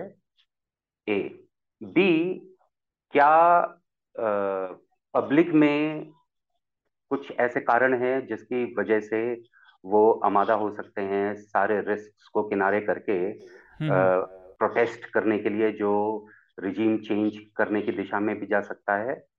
ये दो मेरे ख्याल से इंपॉर्टेंट क्वेश्चन है। तो पहले वाले को अगर हम टच करते हैं तो नाइन्टीज के दशक में सीसीपी की कार्यप्रणाली इस पर प्रकार रही कि कलेक्टिव लीडरशिप ओरिएंटेड प्रोसेस चलाने की कोशिश की गई हम्म, हम्म। और उस कलेक्टिव लीडरशिप में एक एक टॉलरेशन था आ, कि आइडियाज़ के कॉन्ट्रेरियन पॉइंट ऑफ़ व्यू रखने वाले लोगों को भी एक एसेट के तौर पे टॉलरेट करने की परंपरा सीसीपी में बनी रही जो वो लिबरल इकोनॉमी को लेकर के हो या सिक्योरिटी इस्टेब्लिशमेंट को लेकर के हो 2012 के बाद जो करप्शन के अगेंस्ट जो कैंपेन शी जिनपिंग ने स्टार्ट किया, वो बेसिकली तीन लेवल के लीडर्स को समाप्त करने के लिए था। एक तो डायरेक्टली जो उनको चैलेंज कर रहे थे एक वो जो चैलेंज करने के काबिल थे और तीसरे जो उनके खुद के इमेजिनेशन में आगे जाकर के चैलेंज पोज कर सकते थे उनको। और ये सारे लोग इलीट्स थे। तो इसकी वजह से एक रिफ्ट तो कम्युनिस्ट सीसीपी में आया है। और यही वजह है कि बहुत सारे बड़े लोगों को जो है वीड आउट किया गया है। पर इसका डायरेक्ट इम्पैक्ट क्या पब्लिक के ऊपर पड़ रहा है? नहीं अभी तो नहीं पड़ रहा है। लेकिन डायरेक्ट इम्पैक्ट कहाँ से पड़ रहा है पब्लिक को? ये पिछले कुछ महीनों में या सालों में देखें तो बहुत लोगों ने बहुत पैसा इन्वेस्ट किया रियल इस्टेट में। आज वो रियल इस्टेट कहाँ है वो यूज़ करने के लायक है कि नहीं? पहली बात तो मेरे को वो डिलीवर हुआ कि नहीं हुआ। अगर डिलीवर भी हुआ तो वो एक पैकेट है जिसका मेरे पास कोई यूज़ नहीं है। ना मैं वहाँ रहने जा सकता हूँ ना मैं किसी को रेंट पे दे सकता हूँ। तो मेरी पूरी पूंजी निकल गई और जो एसेट है वो मेरे काम का नहीं है number one ghost real estate की जो वहाँ पे काफ़ी प्रॉब्लम है। Exactly number one number two जो रूरल लैंड बेस है, अब उसमें इंडस्ट्रियलाइजेशन के नाम पे डेवलपमेंट के नाम पे जबरन पुलिस फोर्सेस यूज़ करके लैंड अक्वायर कर लेना। और अक्वायर करने के बाद ये भी नहीं देखना कि जिसकी लैंड अक्वायर की गई है, वो कहाँ गया? क्या हुआ उसकी फैमिली को? उसका रोज़गार अगर उसके ऊपर डिपेंडेंट था तो उसके रोज़गार को क्या हुआ? वो पॉवर्टी लाइन के नीचे आ गए, कहाँ गए? इसकी कोई शुद्ध गवर्नमेंट एस्टेब्लिशमेंट में नहीं है। ये दूसरा कारण है जहाँ पे पब्लिक डायरेक्टली इंपैक्ट हुई है। तीसरा 63 परसेंट के करीब चाइनीज़ इकोनॉमी का जीडीपी का जो कंट्रीब्यूशन है वो प्राइवेट सेक्टर से है। और प्राइवेट सेक्टर से शी जिनपिंग को दिक्कत है। तो अलीबाबा हम्म। हो चाहे इस तरीके के और जो उभरते हुए या इस्टेब्लिश्ड इंस्टीट्यूशंस थे कंपनीज़ थी उनके ऊपर भी क्रैकडाउन शुरू हुआ तो जिसका इम्पैक्ट सीधा आपके एम्प्लॉयमेंट के ऊपर पड़ा। मैन्युफैक्चरिंग कोविड के बाद से बहुत ही ज़्यादा सप्रेस हुई है। अब आपसे काम भी अगर लिया जा रहा है तो भी अगर आपको वेजेस और सैलरीज नहीं मिल रही हैं और आपके पास कोई कंप्लेंट करने की या अपनी समस्या का निवारण करने का कहीं अगर कोई ज़रिया उपलब्ध नहीं है, सरकार भी उसमें अगर मदद नहीं कर रही है, क्योंकि सारी मैन्युफैक्चरिंग यूनिट तो उन लोगों की है जो सरकार से कनेक्टेड है तो सरकार भी बेसिकली वही है।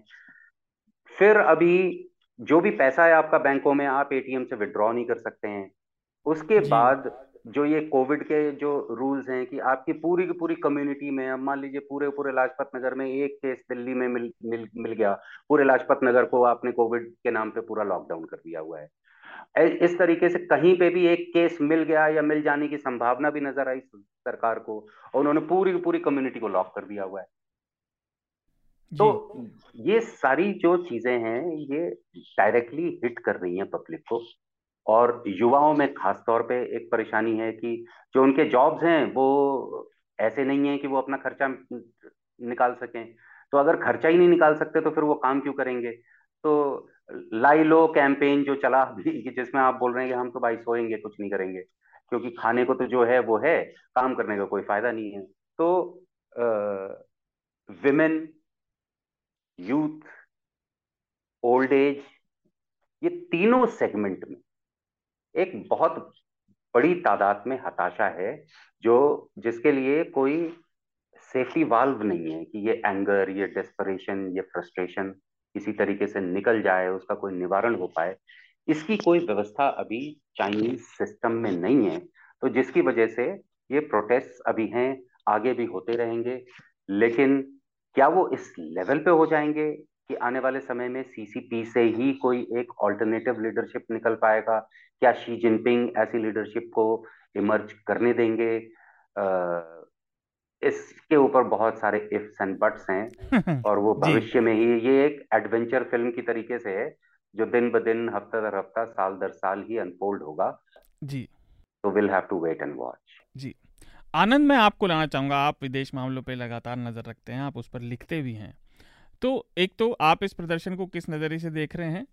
क्या आपका नज़रिया कुछ भिन्न है रितेश से? लेकिन एक चीज़ और, जो अभी अगर आपको याद हो जी ट्वेंटी में शी जिनपिंग के दो छोटे छोटे इंसिडेंट हुए जो वायरल काफ़ी हुए।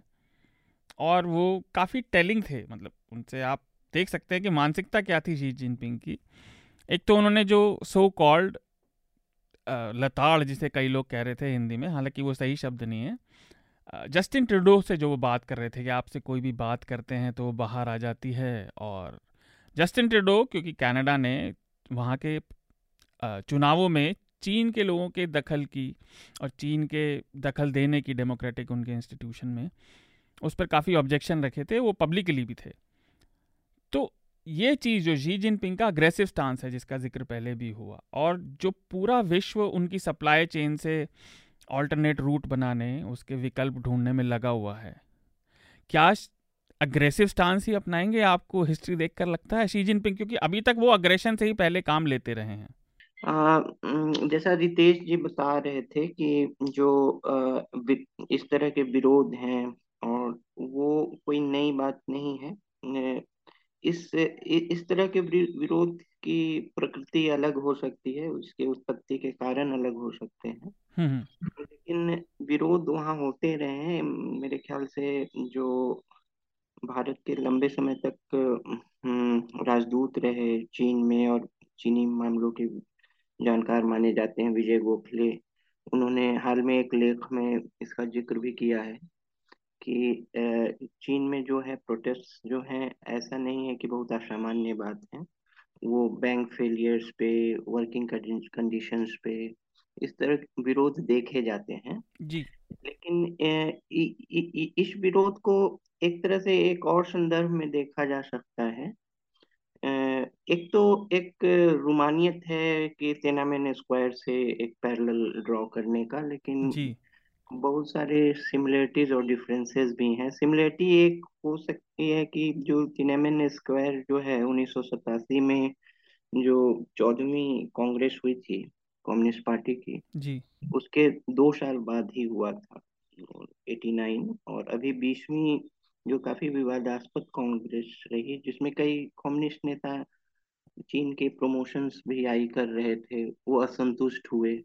उस समय भी काफ़ी असंतुष्ट तत्वों का जो है योगदान माना जा रहा था तीनामेन स्क्वायर में जब कि एक पॉपुलर जो नेता थे उनके मृत्यु के बाद इनसेंसिटिविटी जो दिखाई चाइनीज़ रेजिम वो ट्रिगर पॉइंट था और भी कई चीज़ें थी। यहाँ ट्रिगर पॉइंट कोविड रहा तो बहुत एक विचारधारा ये भी है कि जो बीसवीं कांग्रेस है उसके बाद जो असंतुष्ट कम्युनिस्ट पार्टी के अंदर जो तत्व हैं हो सकता है वो भी इसको हवा दे रहे हैं। हम्म। आपने जो एलिट सेक्शंस की बात कही तो एलिट सेक्शंस इससे प्रभावित हो या नहीं हो लेकिन जो रोमांस है प्रोटेस्ट का एंटी एस्टेब्लिशमेंट का वो एक इस वर्ग को ज़्यादा अपील करता है। इस वर्ग के पास उसके लिए रिसोर्सेज और समय भी ज़्यादा है। तो आ, लेकिन चीन में इसके संदर्भ बदल जाते हैं। मेरे ख्याल से इसको दो दृष्टि से एक है कि रेजीम जो है एक सिर्फ़ ये नहीं है कि पावर प्रोजेक्शन जो कर रहा है, वो तो है ही कि हम कैसे इससे एलूफ रहे, दो साल हम बिल्कुल सामान्य ढंग से रहे। लेकिन वो ऑस्ट्रिच वाली नीति थी कि जो एक तो है कि गुणवत्ता में खराब वैक्सीन ऊपर से इम्यूनाइजेशन भी बहुत अच्छे स्तर पर नहीं होना। हाँ जी। और जो उसका और अब जो है भले ही वो क्लोज्ड सिस्टम है, लेकिन एक्सपोजर तो वर्ल्ड में जो हो रहा है, वो तो है ही। लोग, एक विश्व स्तर का पर जो एक टूर्नामेंट है वर्ल्ड कप में भी लोग देख रहे हैं, बिना मास्क के लोग घूम रहे हैं। तो या फिर ऐसे भी जनजीवन चीन के बाहर सामान्य है। तो ज़ीरो कोविड की जो पॉलिसी है, ये न्यूजीलैंड और कहिए कि वियतनाम ने भी लागू की थी लेकिन उनमें एक लचीलापन था फ्लेक्सिबिलिटी थी एक मूविंग टारगेट जो है इम्प्रिकल मेथड कोविड पॉलिसी की थी कि हम्म, हम्म। भाई आज से ज़्यादा कल ज़्यादा जान रहे हैं कल से ज़्यादा परसों तो उस अनुसार से फ्लेक्सिबिलिटी लाए लेकिन चीन ने इसे फ्लेक्सिबिलिटी नहीं लाई शायद बहुत ज़्यादा पॉलिटिकल कैपिटल और प्रेस्टीज इन्वेस्ट कर दिया था जीपिंग ने इस पॉलिसी में। जी। पावर प्रोजेक्शन की भी पॉलिसी थी। तो उस कारण भी और अभी भी उन जैसा रितेश जी बता रहे हैं कि कई आर्थिक समस्याओं से घिरा हुआ है लेकिन इसमें पॉलिटिकल कैपिटल इतना इन्वेस्टेड है जीपिंग का कि जो प्रायोरिटाइजेशन है प्राथमिकता जो है वो रेजीम स्टेबिलिटी और रेजीम प्रेस्टीज को दी जाएगी। और अभी भी ऐसे को, कुछ जगह जो है जो रिस्ट्रेंट्स हैं वो कम किए गए हैं कुछ रिलैक्सेशन हैं लेकिन अभी भी अगर चाइना में जो पीपुल्स डेली में दो दिन पहले भी ऐसा न्यूज़ रिपोर्ट्स में आया कि हेडलाइन न्यूज़ में था कि ये जारी रहेगी जो ज़ीरो कोविड पॉलिसी। तो ऐसा नीतिगत आधार पर इसमें कोई परिवर्तन तो देखा नहीं जा रहा। तो आ, ये एक समस्या है कि इसको कहाँ तक जो है पॉलिटिकल कैपिटल से जीपिंग जोर्स के देखे हुए हैं कि अपनी एक जो इन्होंने अपने को तीसरा टर्म दिया है उसमें इनके इनके पॉलिटिकल जो स्टेक्स हैं, वो इससे कैसे जुड़े हुए हैं? कि हम पीछे हटेंगे नहीं, तभी हमारी जो है अथॉरिटी जो है, स्थापित होगी।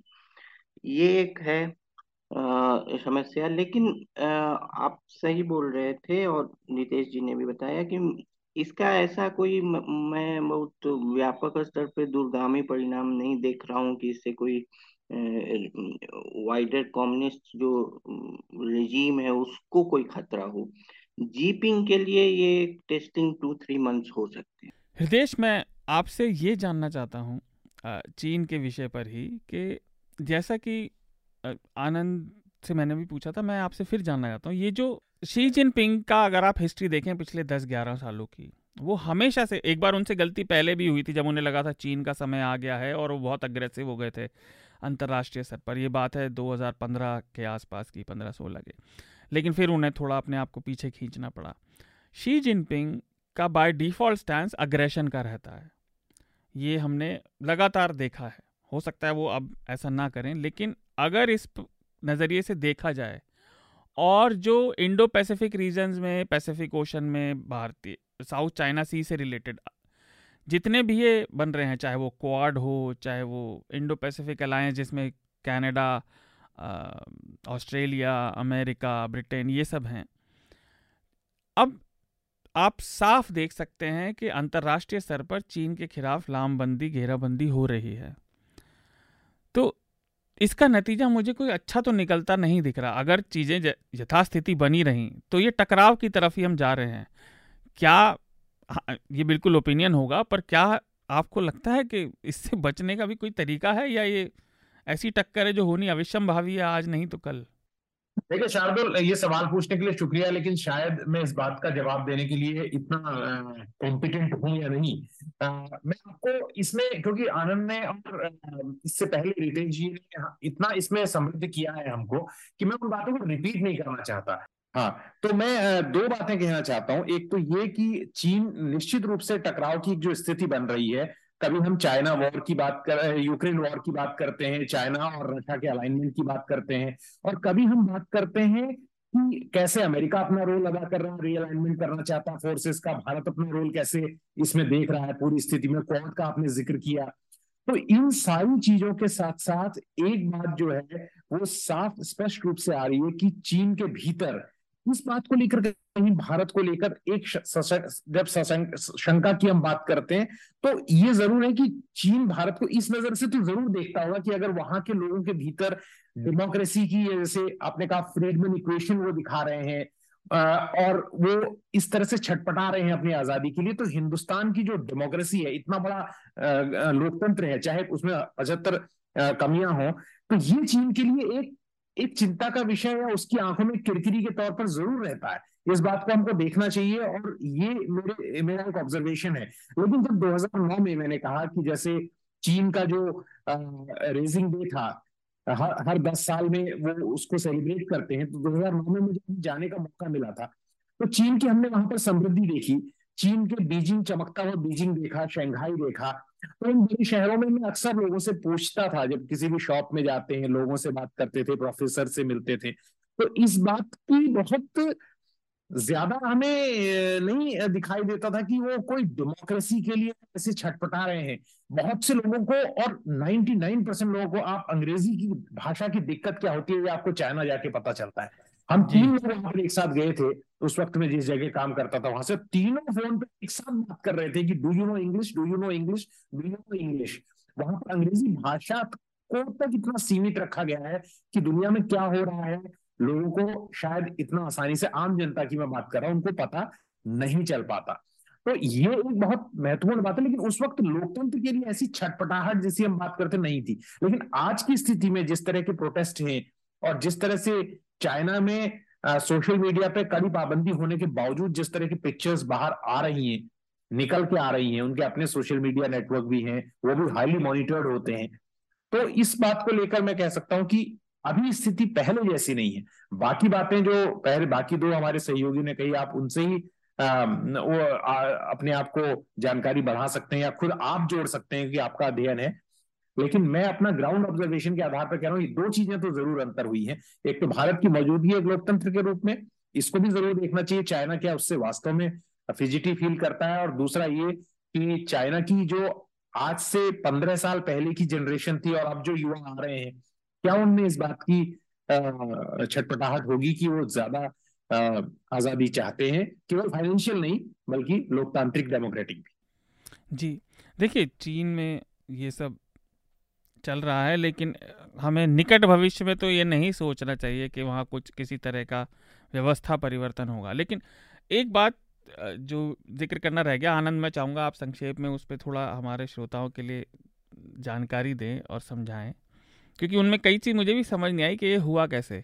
जो अभी खास तौर से विवाद उठा कई जगहों पे, कई देशों में, कि चीन के अपने कोट अनकोट पुलिस स्टेशन हैं वहाँ पर।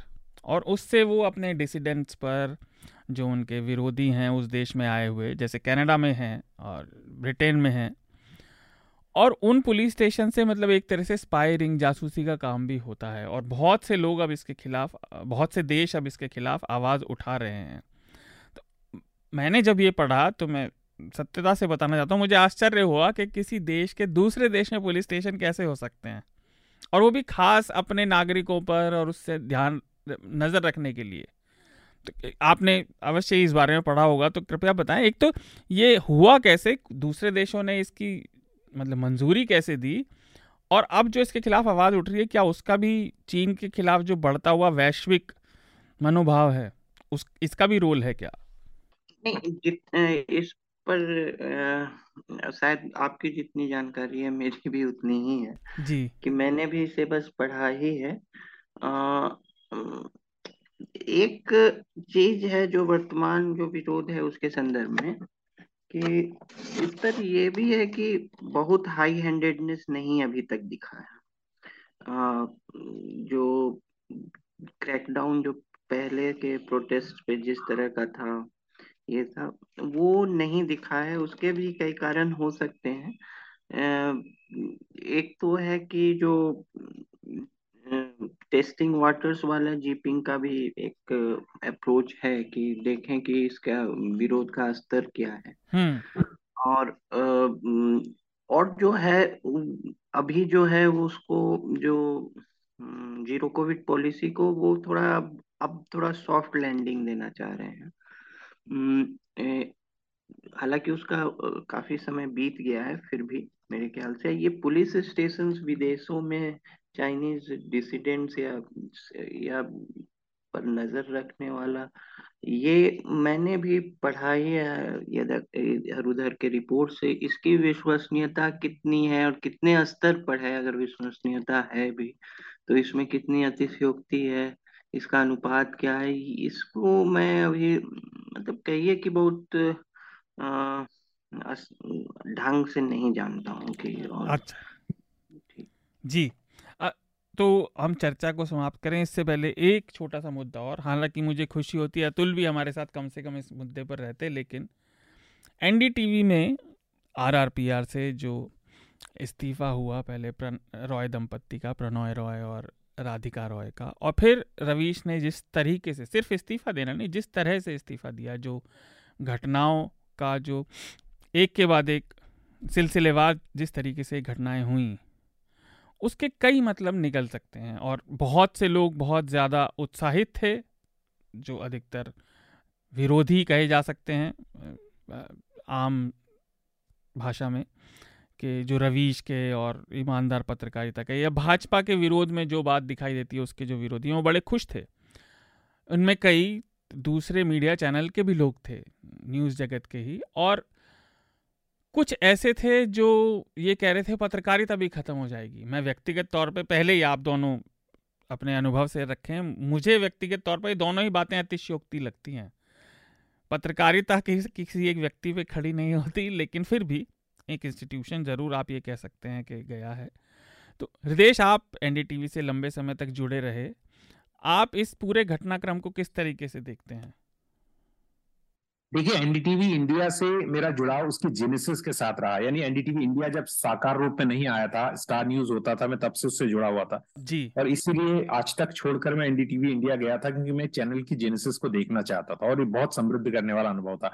मुझे वहाँ पूरी एडिटोरियल बैकिंग मिली मेरी जो पूरी दिमाग की जो जो खिड़कियाँ और काम करने का अनुभव ये सब मैंने वहाँ हासिल किया। तो इस लंबी कहानी को बताने को को छोटा करके मैं इतना ही कहना चाहता हूँ कि हमारे एक मित्र हैं जो विजय पात्रो और वो तमाम मुख्तलिफ़ अखबारों में उन्होंने काम किया तो उन्होंने मुझे फ़ोन करके एक आश्चर्य प्रकट करते हुए एक बात कही जो मैं शेयर करना चाहता हूँ और मुझे पूरा विश्वास है कि आनंद के पास भी ज़रूर उसमें कुछ कहने का उन्होंने कहा कि देखिए जब पायनियर को एक्वायर किया गया था चंदन मित्र द्वारा जी। आपक रूप से तो उस वक्त तमाम लोगों ने जो हम बातें कहते हैं ना कि ईएमआई का और ये वो मैं नहीं कह रहा हूँ सब अभी होना चाहिए या नहीं होना चाहिए अलग बात है ये खतरे उठाते हुए सबने इस्तीफा दे दिया ऑन मास बहुत सारे लोगों ने दिया था कि हमारी एडिटोरियल इंडिपेंडेंस और ये सब बातों को कहते हुए। जी। लेकिन अभी जिस तरह का जो आपने ज़िक्र किया कि जो कह रहे ना कि लोग कि अभी जो हो रहा है वो अच्छा हो रहा है एनडीटीवी के लिए बढ़िया है चैनल को बंद हो जाना चाहिए वो तो ये बहुत मायूस करने वाली बात है। चाहे कोई भी चैनल हो ये अब और खासतौर से एक ऐसा चैनल जो सरकारी खबरें दिखाता है उसके साथ जिस तरह की स्थिति हो रही है और उसके उस पर चैनल के भीतर से और चैनल के बाहर से किसी तरह की आवाज़ उसके विरुद्ध न उठना ये बड़ी बात है। यहाँ पर मैं ये भी जोड़ना चाहूँगा कि कई लोग ये कह रहे हैं कि इससे पहले ही जो तीस प्रतिशत जो हिस्सा था वो अब मारी का था अब अडानी का हो जाएगा तो क्या होगा? तो इन दोनों चीज़ों में एक रूपता होते हुए भी आ, एक सी बातें हैं। विरोधी बातें हैं। और विरोधी बातें इसलिए कि एडिटोरियल इंडिपेंडेंस में अभी साफ़ तौर पर हमें दिखाई दे रहा है कि दखल बहुत तेज़ी से होने जा रहा है। लेकिन आपकी इस बात से मैं पूरी तरह से सरोकार करता हूँ और आपकी इस बात को मैं पूरी तरह से मानता हूँ कि किसी एक व्यक्ति पर किसी एक संस्थान पर पत्रकारिता टिकी नहीं होती है और दूर दराज के इलाकों में भी पत्रकारों की नौकरी जाती है उनको आई आई कार्ड तक नहीं दिए जाते हैं। मैं बार बार ज़िक्र करता हूँ मध्य भारत के जहाँ लड़ाइयाँ चल रही हैं जहाँ पुलिस दमन होता है जहाँ माओवादियों का खतरा है वहाँ पर पत्रकार किस हालात में काम करते हैं? कई पत्रकार अभी जेल में हैं। जो सामाजिक कार्यकर्ता जेल में है जो पत्रकारों से बेहतर काम कर रहे हैं पत्रकारों को आईना भी दिखा रहे हैं कई बार।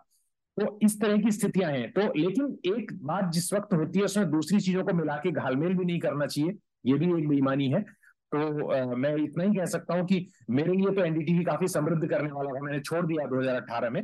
लेकिन आज हमें इसको देखना होगा कि आगे ये कैसे बढ़ता है क्योंकि कॉर्पोरेट अधिग्रहण तो है ही पहले भी था लेकिन अब इंडिपेंडेंस जो है उसकी आ, वो भी खतरे में पड़ रही है। इंडिपेंडेंस ज़्यादा। जी आनंद इस इस विषय पर ये जो घटना है इस पर आप विचार रखें। एक चीज़ और जो मुझे लगता है आप बड़े अच्छे से श्रोताओं को बता पाएँगे मैं ये देखता हूँ कि हमारे समाज में व्यक्ति पूजा का बड़ा चाव है। हम कोई एक आदमी एक व्यक्ति एक महिला कोई भी एक इंसान ढूंढना चाहते हैं जो हमारी किसी भी एक विषय पे सारी परेशानियों का जवाब हो जबकि वो कुदरती तौर पर संभव नहीं है।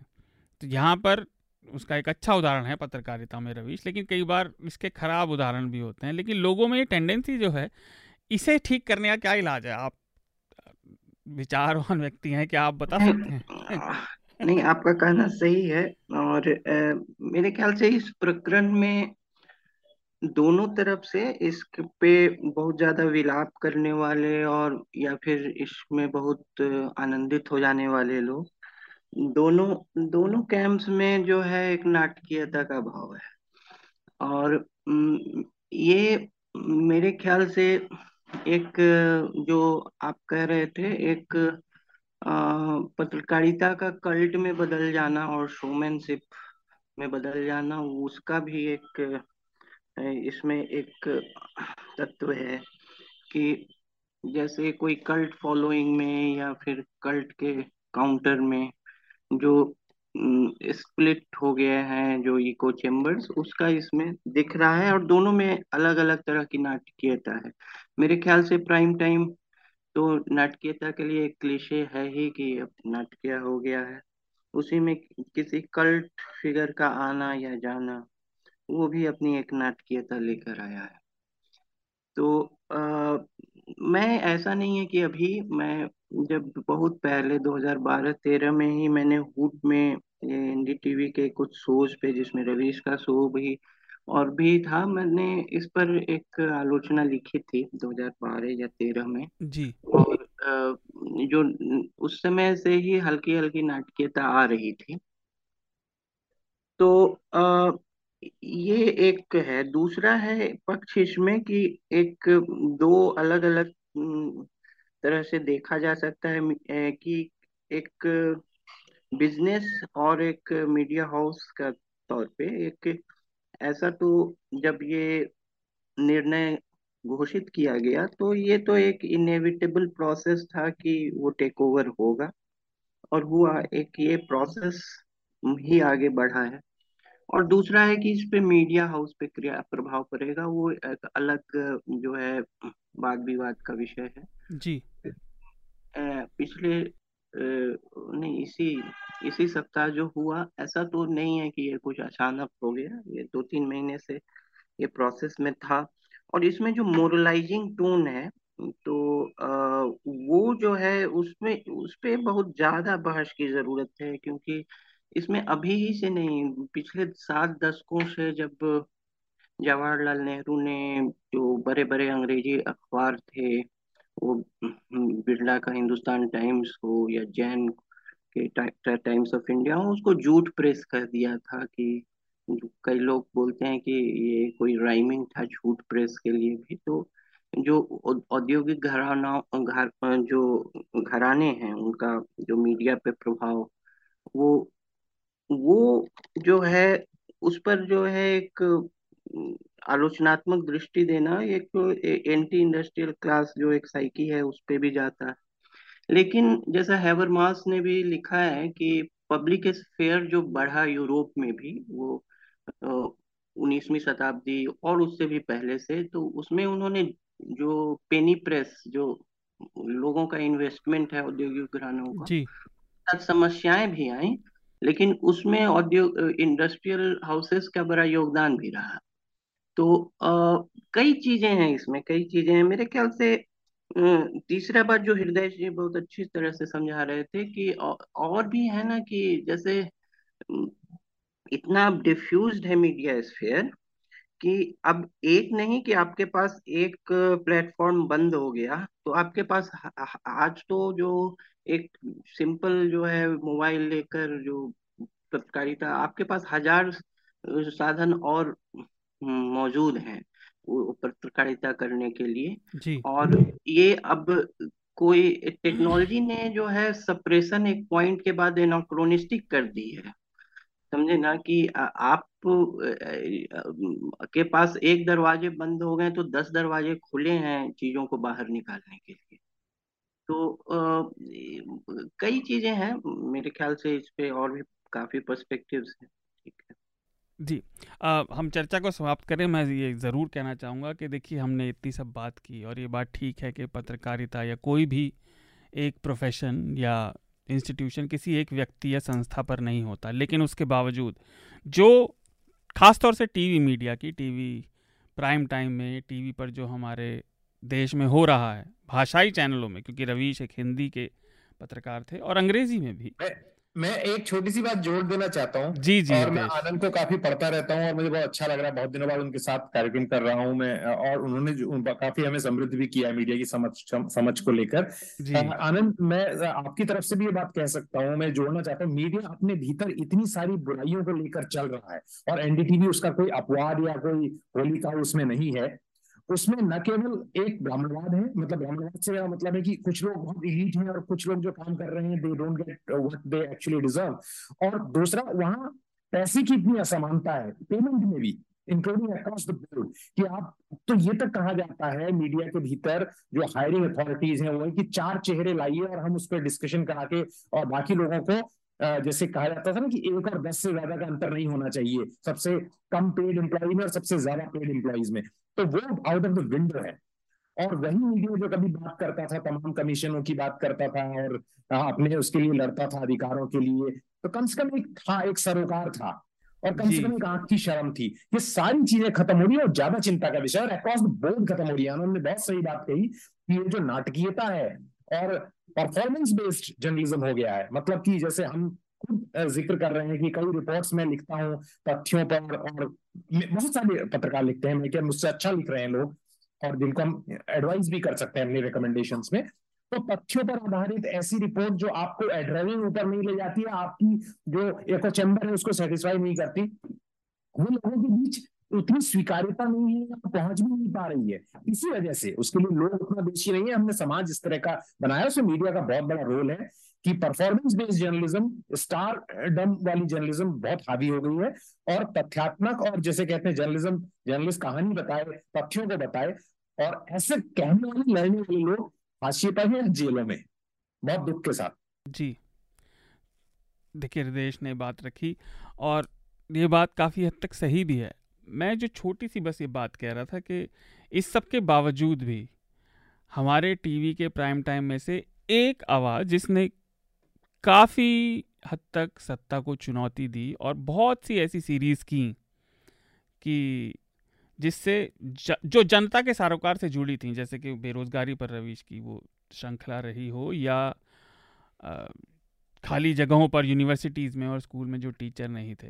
पर एक दरवाज़ा बंद होता है तो और खुलते हैं उन्होंने अपना यूट्यूब चैनल शुरू किया है और जो ये बात बड़े स्तर पर आती है मीडिया के रेवेन्यू मॉडल पर आती है और न्यूज़ लॉन्ड्री इस बारे में लगातार पिछले दस वर्षों से बोलता ही आ रहा है कि इस पर विचार करना बहुत ज़रूरी है कि मीडिया का बिज़नेस कैसे चलेगा। और वो अगर एक जगह केंद्रित रहेगा, चाहे वो सरकार के विज्ञापनों पर हो या किसी कॉरपोरेट पर तो आप कभी उसमें जनता के सारोकार की चीज़ें नहीं ढूंढ पाएँगे। इसलिए न्यूज़ लॉन्ड्री को सपोर्ट कीजिए, क्योंकि जो मीडिया आपके बल पर खड़ा होगा, वो आप ही की बात करेगा। हम रिकमेंडेशन ले लेते हैं। सभी से हृदय आपका रिकमेंडेशन इस हफ़्ते का? आ, मैं क्या कह सकता हूँ अभी आ, इस हफ़्ते जो रिकमेंडेशन है आ, उसमें मेरा मैं मेरा ऐसा कोई पॉइंटेड नहीं है लेकिन हम ये ज़रूर कह सकते हैं कि एक जैसा अभी हम लोग बात कर रहे थे इसमें आपने रिकमेंडेशन की बात की तो हम बात कर रहे थे कि हम एक तरीके से सोचते हैं उसी को एब्सोल्यूट ट्रूथ मानते हैं और दूसरे पक्ष को देखना नहीं चाहते। मैं कोई बैलेंसिंग एक्ट की बात नहीं कर रहा हूँ लेकिन अभी जब हम मीडिया की बात करते हैं तो कैपिटलिज्म और सोशलिज्म दोनों की बात होती है। तो इस लिहाज से एक पुस्तक है कैपिटलिज्म वर्सेस सोशलिज्म जो प्रोफेसर एडवर्ड स्टुअर्ट ने लिखी है। एक्चुअली मेरे पास उसका ऑडियो बुक है ऑडिबल पर उपलब्ध है। बेहतरीन चौबीस जो लेक्चर्स हैं उनका संग्रह है। वो इसलिए महत्वपूर्ण है मैं इसलिए उसका आ, उसकी उसकी आ, इस वक्त यहाँ पर रिकमेंडेशन कर रहा हूँ capitalism versus socialism comparing economic systems कि ये एक तरह से पूरा इतिहास बताता है और बहुत सिंपल भाषा में तो ये ऑडिबल पर उपलब्ध है। मुझे नहीं पता है किताब मैंने बहुत ढूंढी, मुझे प्रिंट फॉर्मेट में नहीं मिली, पर ऑडियो बुक ज़रूर है। तो इसको मैं बहुत, जिसे कहते हैं, शिद्दत के साथ चाहूँगा कि लोग अगर जिनके पास ये ऐप है जो यूज़ करते हैं ऑडिबल वो इसे सुने। जी।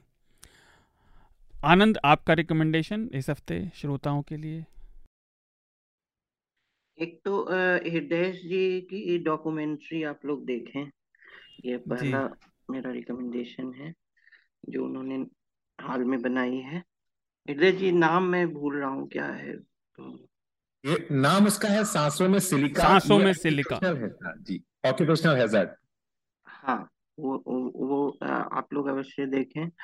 और एक चूँकि चीन पर बात हुई तो और मैंने विजय जो गोखले का ज़िक्र किया तो मैंने पहले भी चीन पे जो चर्चाएँ हुई हैं उन पर मैंने कहा है कि वो हम हम भारत में उन चुनिंदा लोगों में है जिन्हें मैंड्रीन पे बहुत अच्छा कमांड है तो भारत हम्म।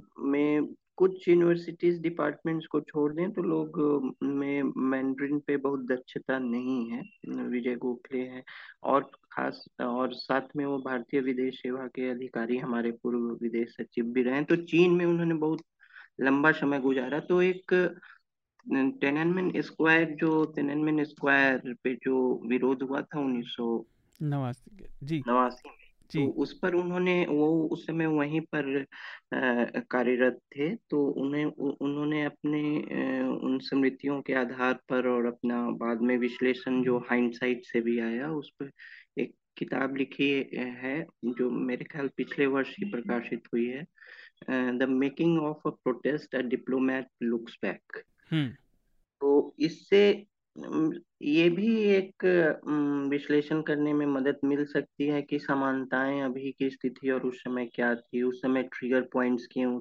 क्या थे और कैसे उनसे निपटा गया, कैसे वो खत्म हो गए और समय के साथ कैसे ये विद्रोह जो है खत्म हो जाते हैं। जी। और उसकी उत्पत्ति कैसे हुई थी तो ये। दूसरी चीज़ मैं मैंने जो एक थोड़ी सी मैं जस्ट एक एक्सप्लेन क्योंकि मुझे लगता है इससे गलत गलतफहमी हो सकती है। मैंने जो जूट प्रेस का दिया था उदाहरण जी। तो वो चूँकि वो औद्योगिक घाड़ा घाड़ा ने जो थे वो जूट बिज़नेस में शामिल थे। तो और साथ साथ मीडिया संस्थानों पर भी उन उनका ओनरशिप था इसलिए जूट प्रेस का किया गया था। तो कुछ लोग जो हैं उसको मतलब उपहास में झूठ से राइम अच्छा। की। तो रा, राइम किए थे ये बिल्कुल सही आपने। मैं तो समझ गया था पर मुझे नहीं लग रहा था कि आपको ये झूठ और झूठ का अंतर।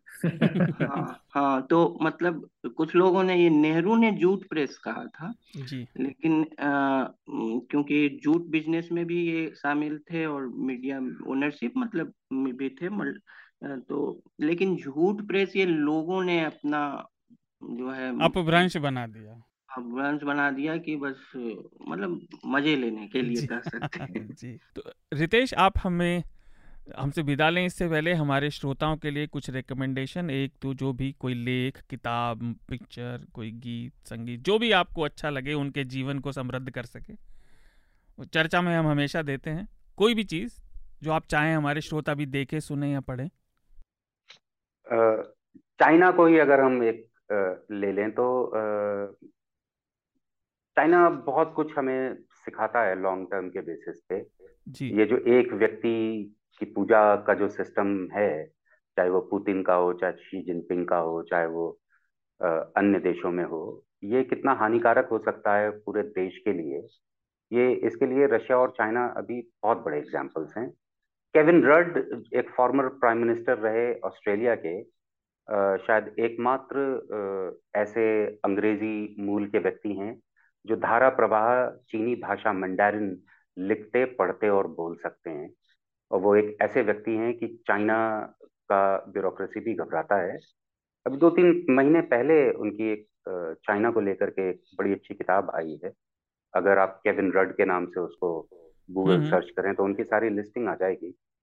क्योंकि वो एकमात्र ऐसा आदमी अभी मुझे कंटेम्प्ररी टाइम पीरियड पे ऐसे व्यक्ति मिले हैं जो चाइनीज़ ऑफिशियल डॉक्यूमेंट को ओरिजिनल पढ़कर उसको इंटरप्रेट करके और वो अपनी किताबों के माध्यम से पूरी दुनिया के सामने रख रहे हैं। मेरे ख्याल से वो एक ट्रेजर ऑफ़ ओरिजिनल इंफॉर्मेशन है। uh, अगर अंग्रेज़ी में हम लोग कंफर्टेबल हैं तो उनकी एक किताब तो कम से कम हमें पढ़नी चाहिए। चाइना के बारे में हमारे जितने जितनी डस्टिंग की हमें आवश्यकता है वो सारी डस्टिंग उनके एक किताब से हमें हो जा सकती है। जी तो किताब का नाम? द अवॉइडेबल वॉर जी। द अवॉइडेबल वॉर बुक्स वॉगन की है इजीली अवेलेबल है। इट्स अ गुड बुक इसके ऊपर मेरी उनसे इंटरव्यू भी हुआ तो जिसमें काफ़ी एक लंबी चर्चा रही। Uh, तो उनकी चर्चा से भी मुझे काफ़ी मदद मिली जिसको आज मैंने आप लोगों के सामने शेयर भी किया अपने पॉइंट ऑफ़ व्यू के हिसाब से। तो मेरा एक रिकमेंडेशन रहेगा। अगर चाइना में इंटरेस्ट है तो इनको पढ़ना चाहिए। 2022 की ही रिलीज़ बुक है। जी। देखिए सबने अपनी बात कही। मैं केवल दो छोटे छोटे रिकमेंडेशन देना चाहूँगा क्योंकि समय सीमा समाप्त होने को है। आ, पहला गुजरात से ही हैं दोनों रिकमेंडेशन पहला बसंत हमारे रिपोर्टर हैं वो गुजरात गए हुए हैं। उनकी एक रिपोर्ट है जो मुझे विशेष तौर पर काफ़ी महत्वपूर्ण लगी। एक गाँव में वो गए और वहाँ पर गुजरात मॉडल कैसा है या जैसा भी है वो वहाँ नहीं पहुँचा, वो देखें। हमारे गाँव में कुछ नहीं है। वीडियो का टाइटल है, आपको मिल जाएगा। वो देखिए और दूसरा, अविनाश दास फ़िल्म निर्माता हैं। उन्होंने टीवी शो भी बनाया था अभी। उनका अगर आपको पता हो, हाल ही में पुलिस ने पकड़ लिया था एक ट्वीट के लिए तो अतुल ने उनसे बातचीत की और बहुत रोचक बातचीत है। एक पत्रकार, एक फ़िल्म निर्माता फ़िल्म निर्माता, निर्देशक बना है तो उसका पर्सपेक्टिव कैसे काम करता है बड़ा आपको देखने में आनंद भी आएगा। तो मेरे यही दो रिकमेंडेशन हैं, इसके साथ हम आज की चर्चा को समाप्त करते हैं। रितेश, अतुल हृदय आनंद, आप चारों का धन्यवाद। बहुत बहुत बहुत शुक्रिया धन्यवाद धन्यवाद। Thank you thank you very much आप सब लोगों को शुभकामनाएँ। न्यूज़ लॉन्ड्री के सभी पॉडकास्ट ट्विटर आई और दूसरे पॉडकास्ट प्लेटफॉर्म पे उपलब्ध हैं। खबरों को विज्ञापन के दबाव से आज़ाद रखें। न्यूज़ लॉन्ड्री को सब्सक्राइब करें।